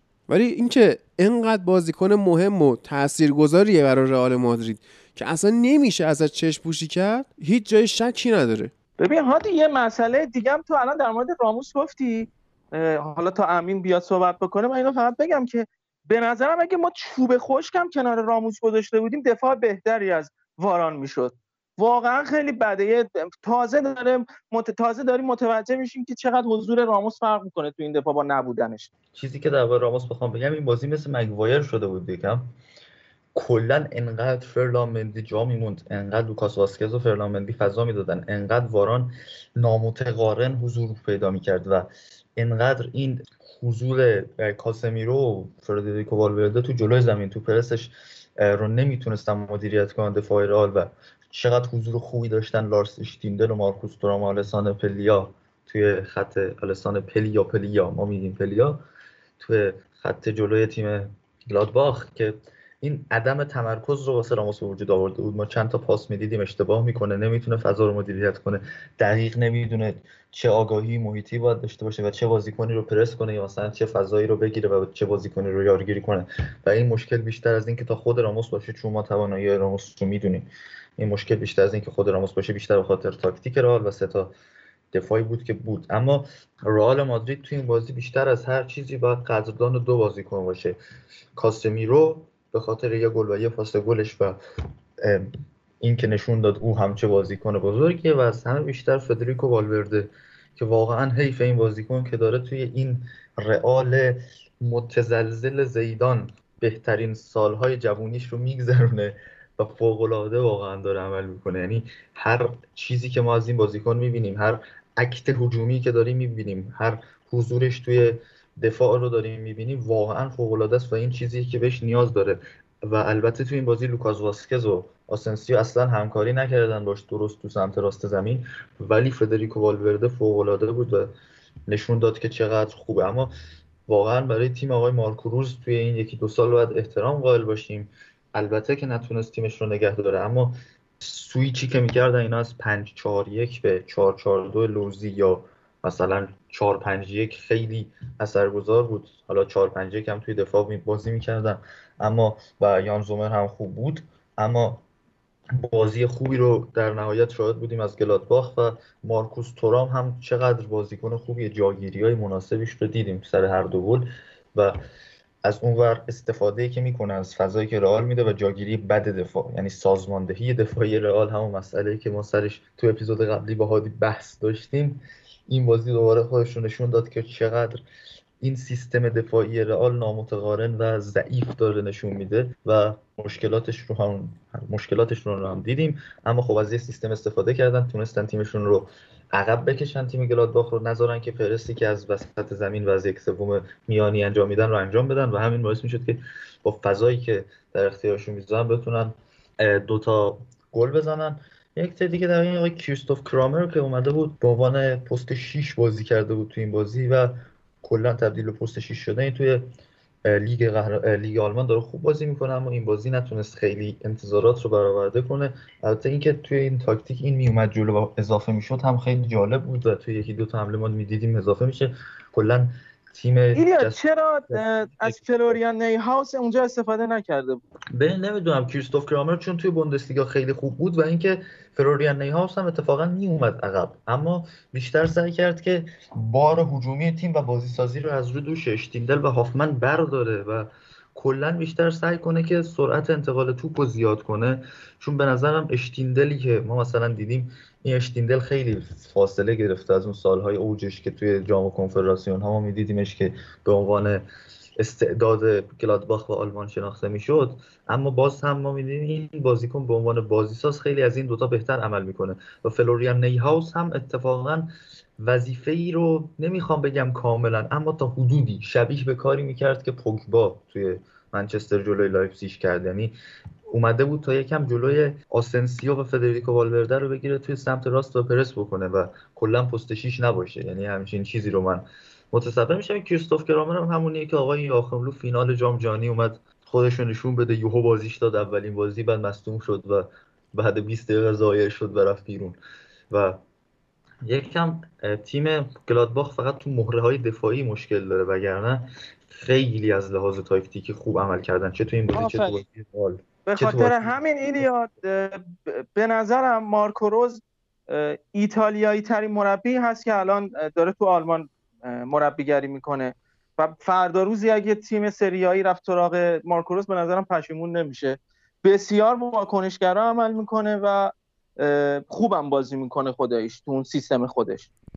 و خب توی بازیهایی که ریاکتیو هم نیست هم واقعا مناسب عمل می‌کنه تعداد گلای بالایی می‌زنه خط حمله خوبی داره تیم گلادباخ اگر بخوایم حساب کنیم اینها تا الان تو 5 تا بازیشون 8 تا گل زدن 8 تا گل خوردن. فعلا ششمن توی بوندسلیگا اما فصل پیش توی یه race جذاب با لورکوزن داشتن بالاخره سهمیه رو گرفتن و تیم خوبی بودن اما واقعا می‌شد به جای دو امتیاز 6 امتیاز داشت الان مونشن‌گلادباخ اما بی تجربگی و همون نداشتن مهره های خوب توی یک سوم دفاعی زمین به جز یان زومر اثرگذار بود و دو تا گل زدن رال و مهمترین اتفاق بازی به نظرم نه تاکتیکی بود نه نتیجه بود. اتفاقی که بین دو نیمه افتاد و آقای کریم بنزما با زبون فرانسوی فرلان مندی می‌گفت تو رو خدا داداش بهش پاس نده این به جان مادرم داره. بر علیه ما بازی می‌کنه. وینیسیوس رو میگی دیگه. آره. خنده‌داری شده بود. بله سخنات. ببخشید من برای اینکه خیلی از بحث قبلی دور نشیم و یه حرفی داشتم ببین راموس حالا خیلی داشتیم دور میشیم راموس این بازی 105 تا پاس داده توی خط دفاعی. یعنی حالا به عنوان بازیکنی که دفاع وسط بازی می‌کنه 105 تا پاس صحیح داده 116 تا پاس داده کلا. یعنی زیدان کلا تمام بار رسوندن توپ از دروازه تا وسط زمین رو سپرده به راموس و کاسمیرو هم دیگه به هر حال box to box شده هافبک دفاعی خالص نیست. و این در حالتی که تونی کروس تو زمینه. و می‌بینیم که حالا کروس به عنوان بازیکن یه هافبک بازی ساز کلاسیک چقدر افت کرده. اما خب بازم راموس داره درست گفتی درگیر اشتباهات دفاعی مندی و واسکز شده بود و بیشتر به نظرم واران. یعنی هیچ جا رال نمی‌تونه به یه بازیکنی مثل واران دیگه اعتماد بکنه. این داستان من انقدر دیگه واضح هیچ وقت نمی‌تونستم ببینمش. بعد از حذف پارسال جلوی منسیتی کاملا دیگه رخ نمود این قضیه یه جورایی و واران واقعا تبدیل به اون بازیکنی شده که دیگه نمی‌تونه تنهایی پس پس کاری بر بیاد حتما باید راموس دستشو بگیره یا هلش بده. و این دفاع اصلا به نظر من اینجوری نبود. می‌تونست نسل بعدی دفاع رئال باشه خودش در کنار یکی. اما الان تبدیل به پیکه شده کسی نداشته باشه کاری نمی‌تونه بکنه. توی جلوی زمین رئال باید واقعا قدردان حالا بازیکن باشه که من خیلی خودم باهاش چیز ندارم. یعنی کریم بنزما رو اصلا نمی‌تونم بپسندم واسه تیم خودم. ولی جلو واقعا داره کارو در میاره. جایی که آسنسیو یا وینیسیوس نمی‌تونن رد بشن و نفوذ کنن حتی از کناره ها این کریم بنزما که توپو رد می‌کنه پاسای خوب میده نفوذ می‌کنه از کناره حتی سانتر می‌کشه و سانترهای دقیقی هم می‌کشه. توی حالا مدتی که نه فرلان مندی نه واسکز و نه حتی دفاع چپ و راست آلترناتیوی که رئال داره اونقدری خوب نیستن که بخوام بیان این کار رو انجام بدن بنزما داره تنهایی کار flank چپ و راست رئال رو راه میندازه. در مورد گلادباخ هم این نکته هست که با این که گفتی دفاعشون یکم بازیکناش ضعیفن اما واقعا خوب عمل کردن. دوتا گلی هم که خوردن روی تاکتیک خوردن تقریبا روی توپ دومای ارسالی خوردن که این برنامه رو زیدان خب قبلا هم نشون داده که روش کار کرده بازیکن‌ها. یعنی ارسالایی که می‌کشن رو تیر دو بعد با یه پاس برمیگرده توپ میره تو گل. برنامه‌ای که دو بار هم جواب دادیم مسابقه. و قشنگ رو جذاب کرده. یعنی کاسمیرو و والورده به عنوان دو تا مهره که قشنگ میرن و میان این تیم رو جذاب کرده. قبلا کاسمیرو تنهایی مجبور بود این کارو بکنه. با اضافه شدن والورده خیلی توی مخصوصا سمت راست رئال که الان بازیکن نداره. بعد از افت بیل خیلی اومد پایین بهتر شده. نکته در مورد رئال این که ادن هازارد این بازی دقایقی چند بازی کرد و اینکه اصلا دیگه نمیشه. یعنی من اینو می‌بینم زمان چلسیش دیگه یادم میره. انقدر داغون شده و نمی‌تونه حرکت کنه نمی‌تونه فکر کنه انگار. و از زمین فوتبال دور همین لاغر نشده بود یا مقدار؟ نسبت به کی؟ نسبت به اون تایمی که اومد رئال مادرید. نسبت اون تایمی که اومد رئال مادرید باز به نظرم لاغر بود. یه تایمی موند قشنگ اندازه هیگواین شده بود. یعنی جدی انقدر بزرگ شده بود نمی‌تونست تو زمین بدوه. اصلا چی بود واقعا؟ چطور رسید به این بازی اصلا چی کار می‌کنه رامو این هازارد تو نمی‌دونم واقعا چه اتفاقی واسش افتاد. حالا پیش بینی کرده بودم. من واقعا نمی‌شد چرا اون پیش بینیمو پیدا کنم. می‌خواستم بزنم تو سر همه که من نوشته بودم. یه جایی که آقا لوکا چیز آقای هازارد میشه مایکل اوون نه کریستیانو رونالدو. از مایکل اوون هم بدتر شده. رونالدو که اصلا نمیشه. یعنی سنش هم دیگه بالاه یعنی به نظر من همین الان ول کنه بره پی اس جی دیگه. اونجا یکم اسطوره اونا باشه تمام شه بره. ولی خب واقعا یه تفاوتی که داره فقط 160 میلیون براش پول دادن دیگه با اون دوتا دیگه 160 میلیون دیگه دمشون گرم. حالا آقای آبراموویچ. یارو که چلسی آبراموویچ. قشنگ اومد با این پول کلی بازیکن خرید دیگه عشق کرد. بعد بازی رئال نکته که هست هم تو کلاسیکو من واقعا پیش بینی می‌کردم تو ترکیب اصلی رئال تو این بازی مودریچ جای کروس بازی کنه. ولی کروس بازی کرد. الان ضد تاکتیک رئال رو فهمیدن اگر فضاش رو ببندی اگر گزینه های پاس رو برای کروس و اینو ببندی کروس خیلی نمی‌تونه موثر ظاهر بشه و از اون ور مدریچ هم می‌تونه تا یه حدی نه اندازه کروس بازی سازی انجام بده هم می‌تونه رونده باشه و خطا بگیره یا توی دوئل ها موفق باشه. و از اومدن مدریچ توی دقیقه 71 توی این بازی و بعد از اومدنش توی ال کلاسیکو بیشتر سود کردن. من احساس می‌کنم توی بازی با اینتر اگر می‌خوان از اول اذیت کنن اینتر رو مودریچ به جای کروس فیکس باشه فعلا با این وضعیت رئال بهتره. من واقعا خودم کسی هستم که اونها ایلیا ببین به عنوان یه بازیکنی که تعویضی میاد تو و بازیکن خوبیه انصافا. اما این از اول که بازی می‌کنه بازم گم میشه تو زمین. یعنی یه نفر باش man to man می‌کنه این دیگه کلا نمی‌تونه خودش رو پیدا بکنه. این رونده بودنش رو تو اون 20 دقیقه آخری داره که هافکای حریف خسته شدن. من این بازی وقتی امبولو اومد تو انتظار داشتم رئال سومی رو بخوره و ببازه. بازیکن گلادباخ امبولو اصلا یه بازیکن فجی خوبیه مخصوصا تکنیک بالایی داره. اصلا برای من سوال بود چرا از اول نذاشته بودش تو؟ خب این دوتا رو داره واقعا. به هم بعد پیلیا و تورام واقعا بازیکن‌های خوبی بودن. این دوتا پاس آخه 4 2 3 1 هم می‌تونست بازی بکنه. نه من فکر نکنم فدای چیز می‌کرد بازیکن رو فدای ترکیب کرد دیگه. یعنی ترکیبش رو ارجه و کار بهتری هم کرد اتفاقا. تو جلوی رئال مادرید بتونی جلوی دفاع موفق باشی یعنی دفاعشو ببندی خیلی راحت تری و راحت گل می‌زنی بهشون. هم اتفاقی که افتاد. ببین امبولو دقیقا اون هافکی هست که به پست تری کوارتیستا ما میگیم. حالا اگه درست گفته باشم. و اون قشنگ می‌تونه پرس بکنه می‌تونه فشار بیاره. مثلا بازیکن مثل راموس دقیقا می‌تونه تحت فشار بذارتش. ولی حالا نمی‌دونم چرا بازیش نداده خب اون ببین بازیکن تکنیکی و خلاق جو رئال مادرید یکم داستانش چیز میشه. اینا سالهاست بازیکناشون دارن جلوی یکی مثل مسی بازی می‌کنن. بعد راهش رو بلدن. یعنی هر کی میاد یکی می‌کشه زیر پاش. این طرف هم اینجوری می‌دونه دیگه. اینو بذاره فیزیکی باش بازی می‌کنن و این اتفاق براش میفته یعنی یا مصدوم میشه یا یه بار که میزننش دیگه میشینه. آره الان رئال بازی کنیم جواب میده که چیز داشته باشه. بازی خونیش خیلی بالا باشه و بدون چطوری تو فضا قرار بگیره. دقیقا مثل همین مارکوس تورام آره. البته گل دوم مارکوس تورام هم رو حرکت خوشگل آقای فرلامندی زده شد به نظر من. یعنی هم نتونست سانتر اول رو جلوشو بگیره بلاک بکنه هم یه جوری آفساید رو پر کرد که یعنی تا سالها آفساید پره الان. بعد راموس بنده خدا دست آورد بالا به کمک داور نگاه کرد دید مندی اونجا وایستاده خودش یکی زد همون دست رو زد تو سرش. بله. حواشی بین دو نیمه ایلیا یه اشاره بهش کرد واسه وینیسیوس و مندی و والورده اونجا بودن با بنزما که بنزما داشت میگفتش که آقا به این پاس بدید من اصلا کلا دیگه نمی‌ذارم. یعنی خب مافیاس اونجا دیگه. بنزما چندین سال اونجاست و بعد اینا اگه می‌دونستن این مندی می‌دونست که اگه پاس بده به وینیسیوس فیلمش در میاد. خب اینم ترسید بنده خدا. و یه پاس هم نیمه دوم خود والورده به وینیسیوس داد که حالا یه فیلمی یه mini gif ی چیزی در میاد ازش یا نه. با تحلیلی که بنزما کرده. ولی زیدان به کریم گفت و بعدش هم یه مصاحبه کرد که گفت این اتفاقات تو بازی طبیعیه و اصلا قشنگ طبیعیش کرد و گفت اتفاقا میفته. بعد بازی وینیسیوس با زیدان با کریم صحبت کرده. OK شدن با هم رفیقن الان داداش همنو حالا جمعش کرد زیدان. ولی خب اتفاقات جالبی نمیفته تو رختکن رئال بله. با بازی یونایتد و لایپزیگ شروع کردیم. آخر کار می‌رسیم به اون یکی بازی مهم این هفته رقابت ها یعنی بارسا و یوونتوس که حالا درسته که موراتا سه تا گل زد و به خاطر آفساید و VAR و این داستان ها رد شد. ولی در کل اینو به من نشون داد که رونالد کومن خیلی از آندرا پیرلو مربی تره و تونست به حال تیمو جمع کنه.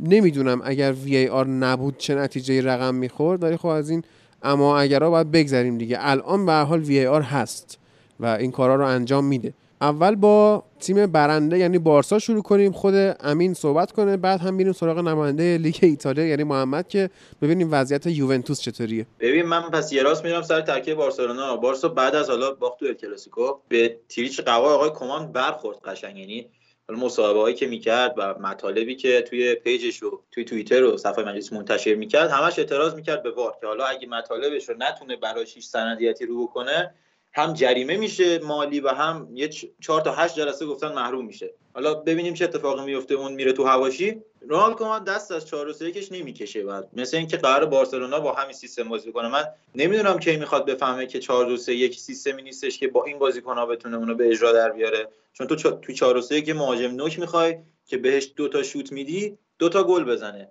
نه مثلا گریزمن رو بذاری اون نوک بهش دو تا شوت میدی یکیشو لیز بخوره. این اصلا قابل برتابیدن نیست. من خودم اینو بر نمیتابم. ولی تو این ترکیب برسیم به خوبیاش. پدری این بازی از سمت راست که تو بازی الکلاسیکو راست بازی کرد و خوب نبود انتقالش داد سمت چپ و اونجا این بازی انصافا خیلی بهتر بود.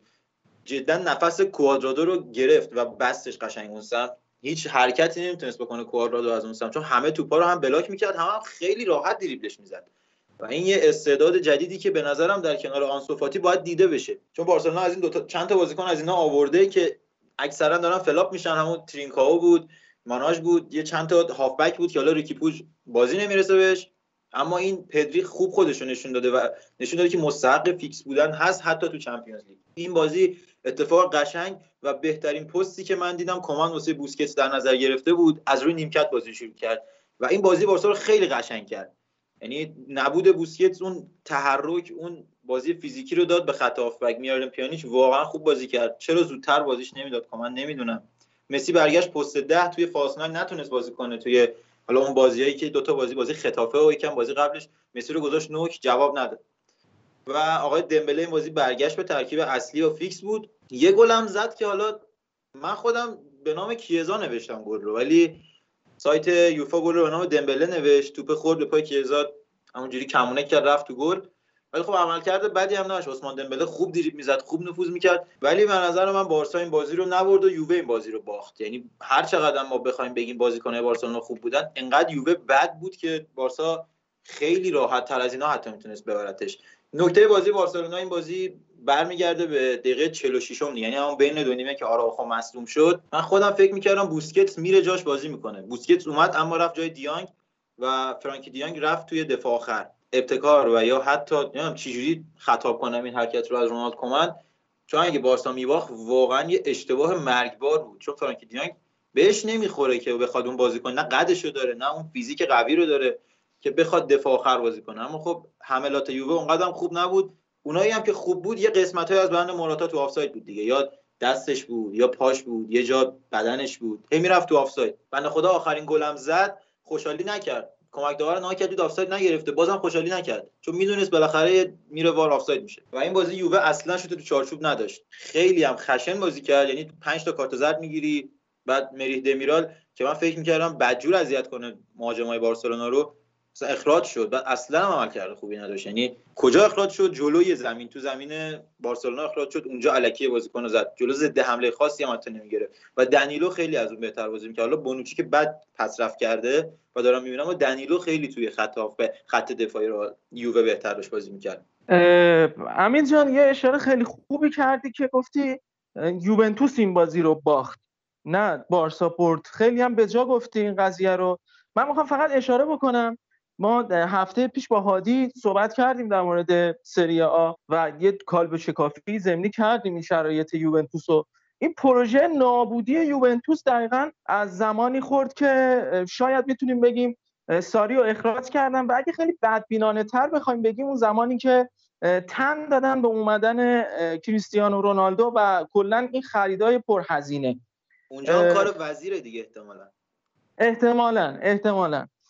شما ترکیب یوونتوس رو همین الان مقایسه بکن با سال 2017 فینالی که تجربه کردن. خط هافک یوونتوس رو اون زمان پوگبا پیرلو مارتیزیو و اگه اون بازیکنی که یادم میاد آقای ویدال. این چهارتا تشکیل داده بودن و با الان که فدریکو کیزا آدریان ربیو رودریگو بنتاکون و کولوسفسکی. واقعا قابل مقایسه ببین 2015 آره معذرت آخه محمد یه نکته هستا ببین یووه انقدر رفت بازیکن. یعنی الان تمام تمرکزش رو این چند سال چی بود؟ برم ببینم کدوم بازیکن قراردادش داره تموم میشه بخرم. انقدر این کارو کرد که تو مارکتش توجه نکرد به بازیکن خوب. یعنی توی هافبک بازیکن خوب نخرید. رفت قرارداد تمام شده رو خرید. امرجان آجن ربی و آرون رمزی. بعد چی میشه؟ اینا خب خوب در نمیاد. قراردادشون خوب بود تیماشون باشون تمدید می‌کردن.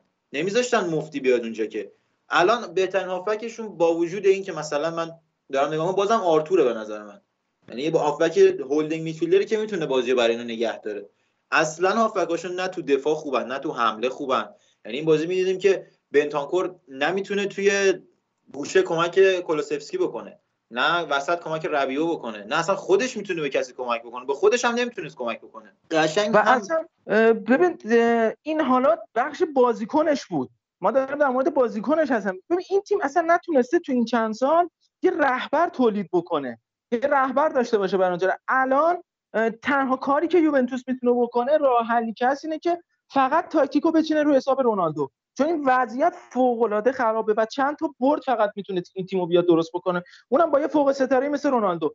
شما نگاه بکن تیمایی که الان هستن همه تیمای موفقی که در حال حاضر هستن کل اروپا همشون یه رهبر دارن درون زمین. اگر درون زمین ندارن اون مربی رهبرشون هست و حالا یه واسطه داخل زمین هم. مثلا برای اینتر من می‌تونم بگم کنته رهبر تیم و روملو لوکاکو الان واسطه هست که می‌تونه تاکتیکای کاری به بازیبند کاپیتانی ندارم. رهبری شخصیتی یه تیم واقعا توی یوونتوس وجود نداره. بونوچی واقعا رهبره. بونوچی گاوه. بونوچی اصلا رهبر نیست که. چرا اینطوری شد؟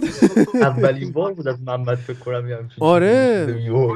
نه توی سریا گفته بودی. محمد توی سریا گفته بودی. محمد من خوردی و آره. ناراحت شد. آخه ببین بونوچی بعد از این ببین یه کاریو که یه نفر تکرار بکنه دفعه اول تو میگی مثلا اشتباه بوده نه دفعه دوم دفعه سوم دفعه چهارم می‌بینی دیگه آقا این طرف خودش مشکل داره. طرف یه چیزی هست یه جای کارش میرنگه و بازم تکیه می‌کنم به این بازیکن چون بازیکن دیگه یا ندارن که بخوان جاش بذارن. تو داری اشاره می‌کنی که دیانگو این من گذاشتم توی دفاع قرار دادن. خیال کمن راحت بود که بابا اینا گل بزن نیستن. نمی‌تونن بیا موقعیت درست بکنن. خب حالا یه هافک هم می‌ذاریم اونجا. اگه دیدیم می‌تونیم تاکتیک رو عوض بکنیم مثلا سه دفاعی بکنیم بیام وسط زمین رو بگیریم. چون واقعا وسط زمین رو گرفتن از یوونتوس یوونتوس تموم شد. چیزی نداشت دیگه برای خودش. و انقدر فاصله زیاده بین خط هافک و خط حمله اصلا نمی‌تونن موقعیت خلق بکنن. اینجاست که بازیکنی مثلا مثل رونالدو می‌تونه بیاد دو تا بازیکن دریبل بکنه یا توی موقعیتی قرار بگیره یه ضربه بزنه یه دونه موقعیت یوونتوس به دست بیاره بیاد گل بزنه. به خاطر همین میگم تاکتیکو بعد بچینن رو حساب رونالدو. و وضع یوونتوس خیلی خرابه خیلی خرابه. این فصل اگه بهش نرسن واقعا فاجعه میشه. ببین من خودم خیلی ناراحت نمیشم اگه یوونتوس فاجعه بشه. یعنی کلا تیمی نیست که خیلی ازش خوشم بیاد. اما داستانی که هست الان من تو این بازی اصلا فکر نمی‌کردم اینجوری کیزا و دیبالا رو ببینم. یعنی پاولو دیبالا بازیکنیه که میشه روش بازی رو چید. آقا تو پاولو دیبالا رو پست اصلیش بازی بده. ببین چقدر به درد بخوره. با این بازیکن ها تو می‌تونی 4 2 3 1 بازی کنی. خیلی هم خوب بازی کنی. چه اصرار اشتباهی به 4 4 2 خب دیبالا یه بازیکنی بوده که همیشه یه کسی مثل کریستیانو رونالدو کنارش بوده. اون زمان الگرین بنده خدا رو نابود کرد. انقدر اصلا یه تایما یه تصمیم عجیبی می‌گرفت. دیبالا خوب بود بازی بعدی میذاشتش بیرون. بعد دیبالا بد بود بازی بعدی میذاشتش داخل. اصلا یه کارهای عجیب و غریبی می‌کنه دیبالا بنده خدا اصلا قاطی کرد. اون چی بشه؟ کلا کریرش به هم ریخت. اما تو این حداقل فصل پیش آقای ساری اینو متوجه شد که آقا این بعد بغل بازیکن مثل رونالدو باشه. کنار هم بیان به عنوان یه مکمل بازی بکنن. الان دیبالا اون قدرت رو داره اما واقعا با بازیکن کنارش هستن اصلا اون کیفیت رو ندارن که بتونن کمکش بکنن. ببین حتی با ایگواین هم خوب بود اما موراتا دیگه چیه که با این نمی‌تونه خوب باشه. خب بعد من اصلا پیرلو رو فکر کردم که قشنگ بیاد به عنوان بازیکن و به عنوان یک باز یعنی به عنوان کسی که بازیکن خیلی خوبی بوده هافبک خیلی خوبی بوده بتونه وسط زمین رو بشناسه. نه اینکه کولوسفسکی و کیزا رو تو این پست بازی بده. اینا دوتاشون واقعا وینگرهای بسیار خوبی یعنی کیزا یه استعداد خوب بود توی فیوره. یا همون کولوسفسکی توی فکر کنم پارما بازی می‌کرد. اگه اشتباه نکنم پالرمو بودی که واقعا داشتن خوب بازی می‌کردن اونجا. وقتی می‌خوای اینا رو بخری و اشتباه بازیشون بدی خب معلوم میشه که تو یه سری چیزها رو از الان برای خودت داری می‌بینی. یعنی یه سری اخراج شدن و برف چیزو ندیدن ایتالیا رو ندیدن. بعد وقتی هافک خوبی مثل وستون مکینی رو میری می‌خری و هنوزم مثلا ربیو رو می‌ذاری یا بنتانکو رو می‌ذاری. و وقتی آرتور رو هم میاری یعنی آرتور خودش به عنوان یه بازیکنی که 4 و 3 1 اگر الان بارسا داشتهش خیلی بهش کمک می‌شد. می‌تونه به عنوان اون کسی که بغل حالا اون 6 و 8 که بغل هم بازی می‌کنن اون دابل آرت، آرتور می‌تونه واقعا کمک بکنه. تو الان یه 4 که تمیز بچین آقای پیرلو واقعا به جواب میده و خیلی حالا درسته من خودم با 4 که حال نمی‌کنم ولی واسه این یووه و بحران که داره و خروج از این بحران خیلی می‌تونه بهشون کمک بکنه. و کلا اینا فول یه موقع نقطه قوت بود. از روزی که دنیلو پاشو گذاشت تو این باشگاه فولبک خوب به چشم ندیدن این درسته. و امین من این قضیه رو گفتم به هادیم. واقعیتش اینه که من مدیریت مقصر می‌دونم. شما یک ماه مونده به لیگ یه سرمربی انتخاب کرد که اصلا تجربه سرمربیگری تو هیچ تیمی تو هیچ رده ای نداشته. و این حالا شده سرمربی تیمتون. و انواع اقسام سیستما رو داره امتحان می‌کنه هر بازی. دفاع سه نفره دفاع چهار نفره هافک پنج نفره سه نفره چهار نفره. انواع اقسام تازه داره تست می‌کنه اینا رو. اینا واقعا کارهایی هست که باید توی این سطح از فوتبال برای تیم مثل یوونتوس انجام بشه. اینا مشکل به نظرم من پیلو رو مقصر می‌دونم. از نظر تاکتیکی مشکل داشت تو این بازی. اما خب شاید پیلو اینقدر پخته نیست و این مشکل مربی که یه مربی مدیرای یووه مشکل اخلاقی دارن. آقا بابا تیارو فامیلشون خیلی آدم مؤمنی بوده آقای مهدی آنیلی قبلا خیلی به عنوان مؤمن همیشه تو کتابای درسی ازش یاد میشه شهید آنیلی. شهید آنیلی. خدا بله. رحمتش کنه خدا رحمتش کنه. من نمی‌شناسم ولی ارادت دارم بهشون. بله. آقا یه لحظه ایلیا جان معذرت می‌خوام ببخشید من خیلی پرحرفی. کردم. من فقط یه چیزی همین من یه سوالی ازت دارم. به نظر لیونل مسی بازی خوبی تو این بازی انجام داد؟ لیونل مسی بازی نکرد که بخواد بازی خوبی بود چرا بهترین بازیکن زمینی؟ چرا انقدر آمارا سمت آقا این hype خبری و رسانه‌ای دیگه. تو الان نگاه کن هر چی میشه اولا که خب پنالتی رو کرد تو گل و گل اولم حالا آخه اون گل نبود گل اول. یعنی من به عنوان بارسایی اول یکم خندیدم بعد به حال رونالدو تو خونه یکم ناراحت شدم. یعنی بدبخت نشسته تو خونه تیمش اینجوری گل و اون گل نبود ولی خب پاسش رو مسی داد. یه گل یه پاس گل داشت. ولی انقدر موقعیت خراب کرد من دلم واسه پدری سوخت یه جای دیگه. یعنی این پدری بدبخت نفوذ می‌کرد بعد مسی می‌رفت جلوش پاس بده به من پاس بده به من. این بدبخت هم بهش پاس می‌داد همه رو خراب می‌کرد دم یه جا پدری تک به تک بود. اومد یه سرتوپ خیلی خوشگل زد. باز دو نفر اومدن جلوش شوتش هم خوب زد. مسی اون وسط به جای اینکه مثل آدم توپو بگیره بزنه نه رو توپ پرید رو توپ چرخید. اسکروله رو سه بار دور خودش چرخون خوشحالی بعد گل کرد توپ رفت بیرون. بعد اصلا ببین در مورد بارسلونا تو می‌تونی یه با... کل بازی رو اونجایی ببینی که دمبله رفت تو box یووه. بعد سه نفر تک رفتن رو پاش و نتونستن توپو بگیرن. این دفاع یووه اینجا. بعد دمبله خودش اعتماد به نفس شوت زدن رو نداشت. داد گریزمن گریزمن اعتماد به نفس stop کردن رو نداشت. توپ در رفت. یعنی این بازی رو که داشتیم می‌دیدیم می‌تونستیم قشنگ یکی دو episode fun از توش بکشیم بیرون. بله. داغون بودن جفتیم داشتیم بازی آندرا پیرلو این بود که اینا نه نقاط قوت بارسلونا رو شناسایی کرده بودن. نه نقاط قوت خودشون رو به کار بردن. یعنی اصلا وضعیت اینه که آقا اینا داشت چند هفته اول این کولوسفسکی اومد جلوشون اومد واسهشون با خلاقیتش کار در آورد. اما این اومد کولوسفسکی آورد عقبتر تا بازی سازی انجام بده. یعنی آورد یکم نزدیکتر کرد به کوادرادو و بنتانکور توی اون سمت. و این باعث شد که کولوسفسکی اصلا خیلی نتونه نفوذ بکنه به عنوان یه وینگر و خیلی خلاقیتش رو نتونه حساب بکنیم و ببینیم تو این بازی و خب این استفاده نشده از کولوسفسکی تو این بازی. مشکل اصلی تیم یوونتوس به نظرم همین بود و پرسی که می‌کنن توی این سیستم 442 و دیبالا دقیقا اومده به عنوان مهاجم سایه و مکمل عمل بکنه. اما این نمی‌تونه جلوی بازیسازی لانگلر رو بگیره و نمی‌تونه بفهمه که این آقای دیونگ داره چیکار می‌کنه؟ یعنی مکمل بازی کردنش و عقبتر بازی کردنش هیچ سودی واسه یوونتوس نداشت. و آقای دیونگ کاملا بازیشو انجام داد. میرال امپیانیچ هم فوق العاده بود. حالا هنوز زود حرف زدن ولی همین میده که چرا ما میگیم که آقا برنده انتقال بین پیانیش و آرتور ملو یوونتوس نبوده.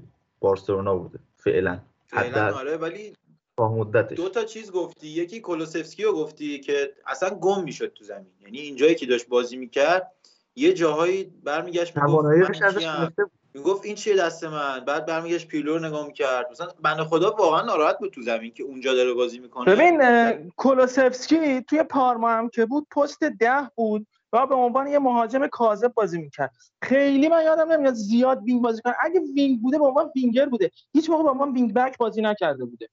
خب بیشتر حمله هاشون هم از سمت راست انجام دادن. اما مج... با کوادرادو انجام دادن این حرکات رو بیشتر و خب می‌دونی چرا راست دیبالا و به half space به سه سمت راست. دقیقا. بیشتر حملهاش از سمت راست انجام دادن. اما تو این بازیکن خلاقت رو از کار انداختی این آوردی عقب که بیاد مثلا بازی سازی از عقب انجام بده. چه می‌دونم حضور پرتعداد انجام بده تو سمت راست و یک سوم دفاعی خودت یا یک سوم میانی و دیبالا رو بفرستی با half space سمت راست و کوادرادو فضای نفوذ واسش باشه اما خب این اتفاقه رو تو نتونستی ایجاد کنی. حالا تنها چیزش بود گل اول فکر کنم که گلی که آفساید زد لوکاکو chip لوکاکو اون از رو همین حرکت به دست اومد کنم پاسی کوادرادو داد. و اینم توی پرس کردن هم کلوسفسکی و کلا آورد به محوطه جریمه و داشت خود لانگلو رو پرس می‌کرد و از اونور موراتا استاد آراوخو رو و دیبالا و دیبالا هم عقبتر اومد و ربیو تو این سیستم پرس یوونتوس پست 6 می‌شد. دیبالا و بنتانکور کنار هم بازی می‌کردن. کلوسفسکی خیلی کنار میومد و کوادرادو هم قشنگ تو سوم دفاعی حریف بود. و اصلا متقارن نبود سبک بازیش و جاگیریش با دنیلو تو اون سمت. اما یه نکته ای. در مورد اینی که گفتی که نامتقارن بودن یا اینکه مثلا بازی یووه چرا راست بیشتر حرکت می‌کردن به این دلیل که خب آلبا پشتش خیلی خالیه.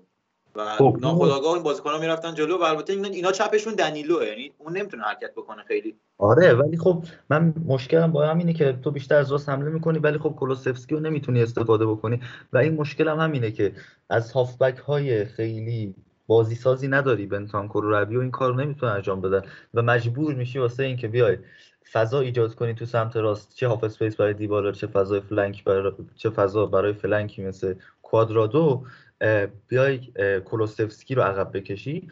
و یه نکته ای هم که از در پرس کردن بارس یوونتوس رو حمله کردن بارسلونا اینه که اینا میومدن تو محوطه جریمه نزدیک محوطه جریمه بازیکن‌های بارسا تو محوطه جریمه بودن.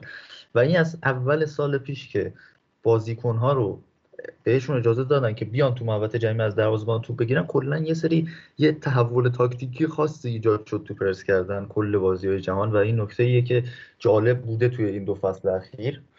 این رو باید بهش اشاره اوجش ایلیا این اتفاق بازی اینتر و بارسلونا بود. فصل قبل که اینتر انقدر قشنگ بارسلونا اون جلو پرس می‌کرد و خوش از عقب بازی سازی می‌کرد که قشنگ داشت سوراخ می‌کرد جورایی بارسلونا رو هم تو دفاع و هم تو حمله. بازی سازی آرتتا هم هست قطعا تو آرسنال داریم می‌بینیم بازی سازی که با دروازه‌بان هم کار می‌کنه و گلایی که به سیتی می‌زد پارسال این دقیقا از همین سیستم استفاده می‌کنه و برای اینکه بخواین تیم رو هم از کار بندازن پرس رو از همون جلو انجام میدن. و نکات دیگه ای هم که بخوام در این بازی بیارم بارسا توی دفاع بعضی مواقع با اومدن دمبله اون 4 4 2 دفاعیش تبدیل به 4 3 3 می‌شد. و اینکه پیانیش خیلی خوب بازی کرد و خب این حتی تو نیمه دوم باعث شد بوسکلتس هم خوب بازی کنه. به بازی خوب پیانیش چه تو این بازی چه تو فرانس فاروش نشون داد که باید بیشتر بهش اعتماد کنه کمان.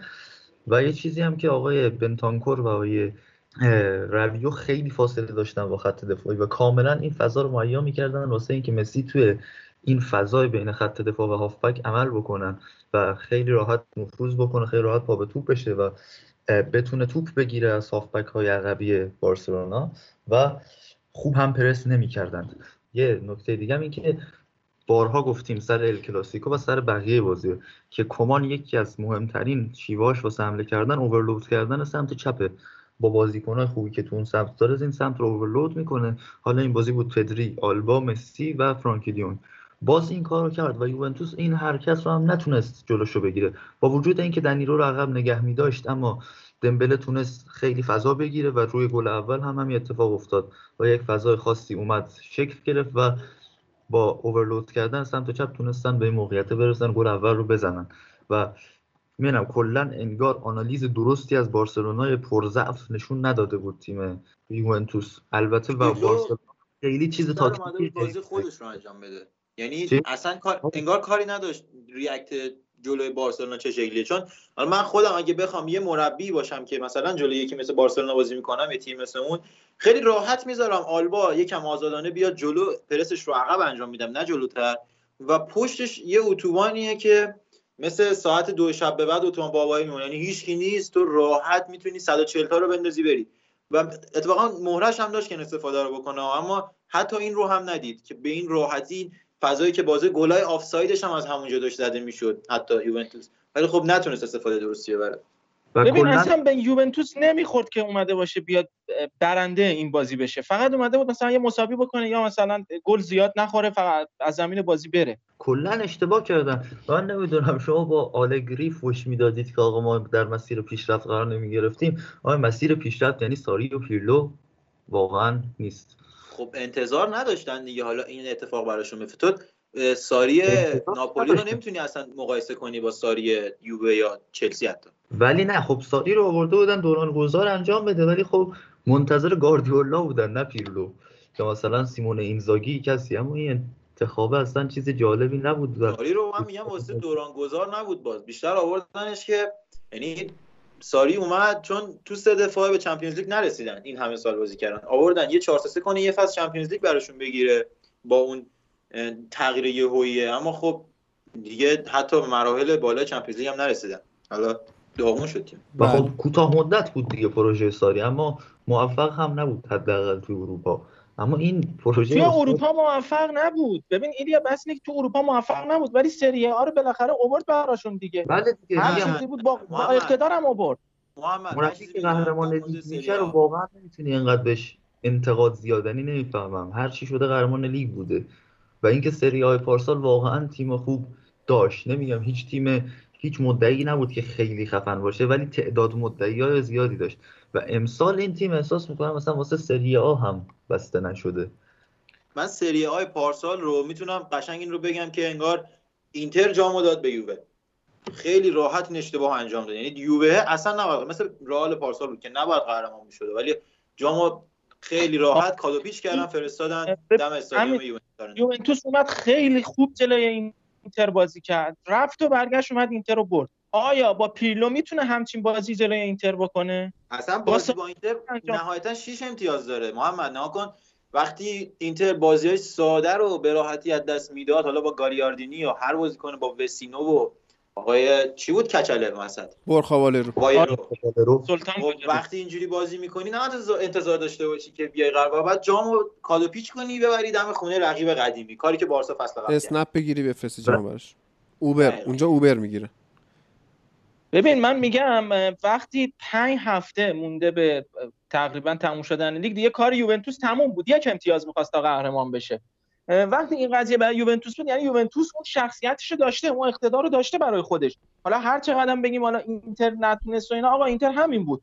بذاتش همین بود تا همینجاش هم موفق شده بود دوم شدن بعضی بچه‌هاتون برای بار اول بود چمن سن رو می‌دیدن جوزپ ماتسا رو می‌دیدن. اتفاقا چیزی بود که کنته خیلی تو مصاحبه‌اش رو تاکید می‌کرد. شاغلام تو رو یادم وسط. ما کلا با سی تیم رو بستیم. الان سی یورو همون همون دو سه میلیون تومانی که آقای شاغلا می‌گفت الان 300 یورو می‌گفت ما 300 یورو داد چند تا جک جوون آوردیم. آقا 300 یورو کجا دو سه میلیون تومان چند 300 یورو 300 یورو حداقل الان 10 میلیون فکر کنم. آقا خیلی خوب. بس بحث های اقتصادیتون رو بذارید برای بعدا. تمام دیگه این بحث ها یه مرور کلی فقط رو نتایج لیگ اروپا انجام بدیم که آرسنال بازی جلوی دوندالک برد. و تاتنهام باختش به آنتورپ بلژیک و یه بازی که من دیشب خودم داشتم نگاه می‌کردم دو تا بازی دیدم. یه دونه ناپولی بود با رئال سوسییداد که ناپولی به سختی موفق شد ببره. اما بازی میلان خیلی جالب بود که نمی‌دونم این ستاره های لیگ برتر به خصوص یونایتد توی تیمای ایتالیایی چه بلایی سرشون میاد چجوری میشه اینقدر خوب میشن.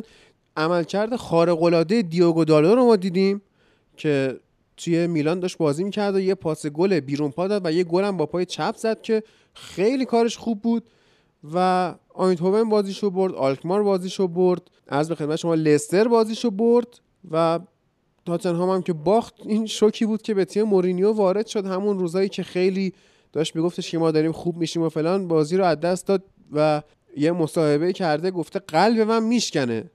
وقتی می‌بینم نمی‌تونم دل علی رو استفاده کنم.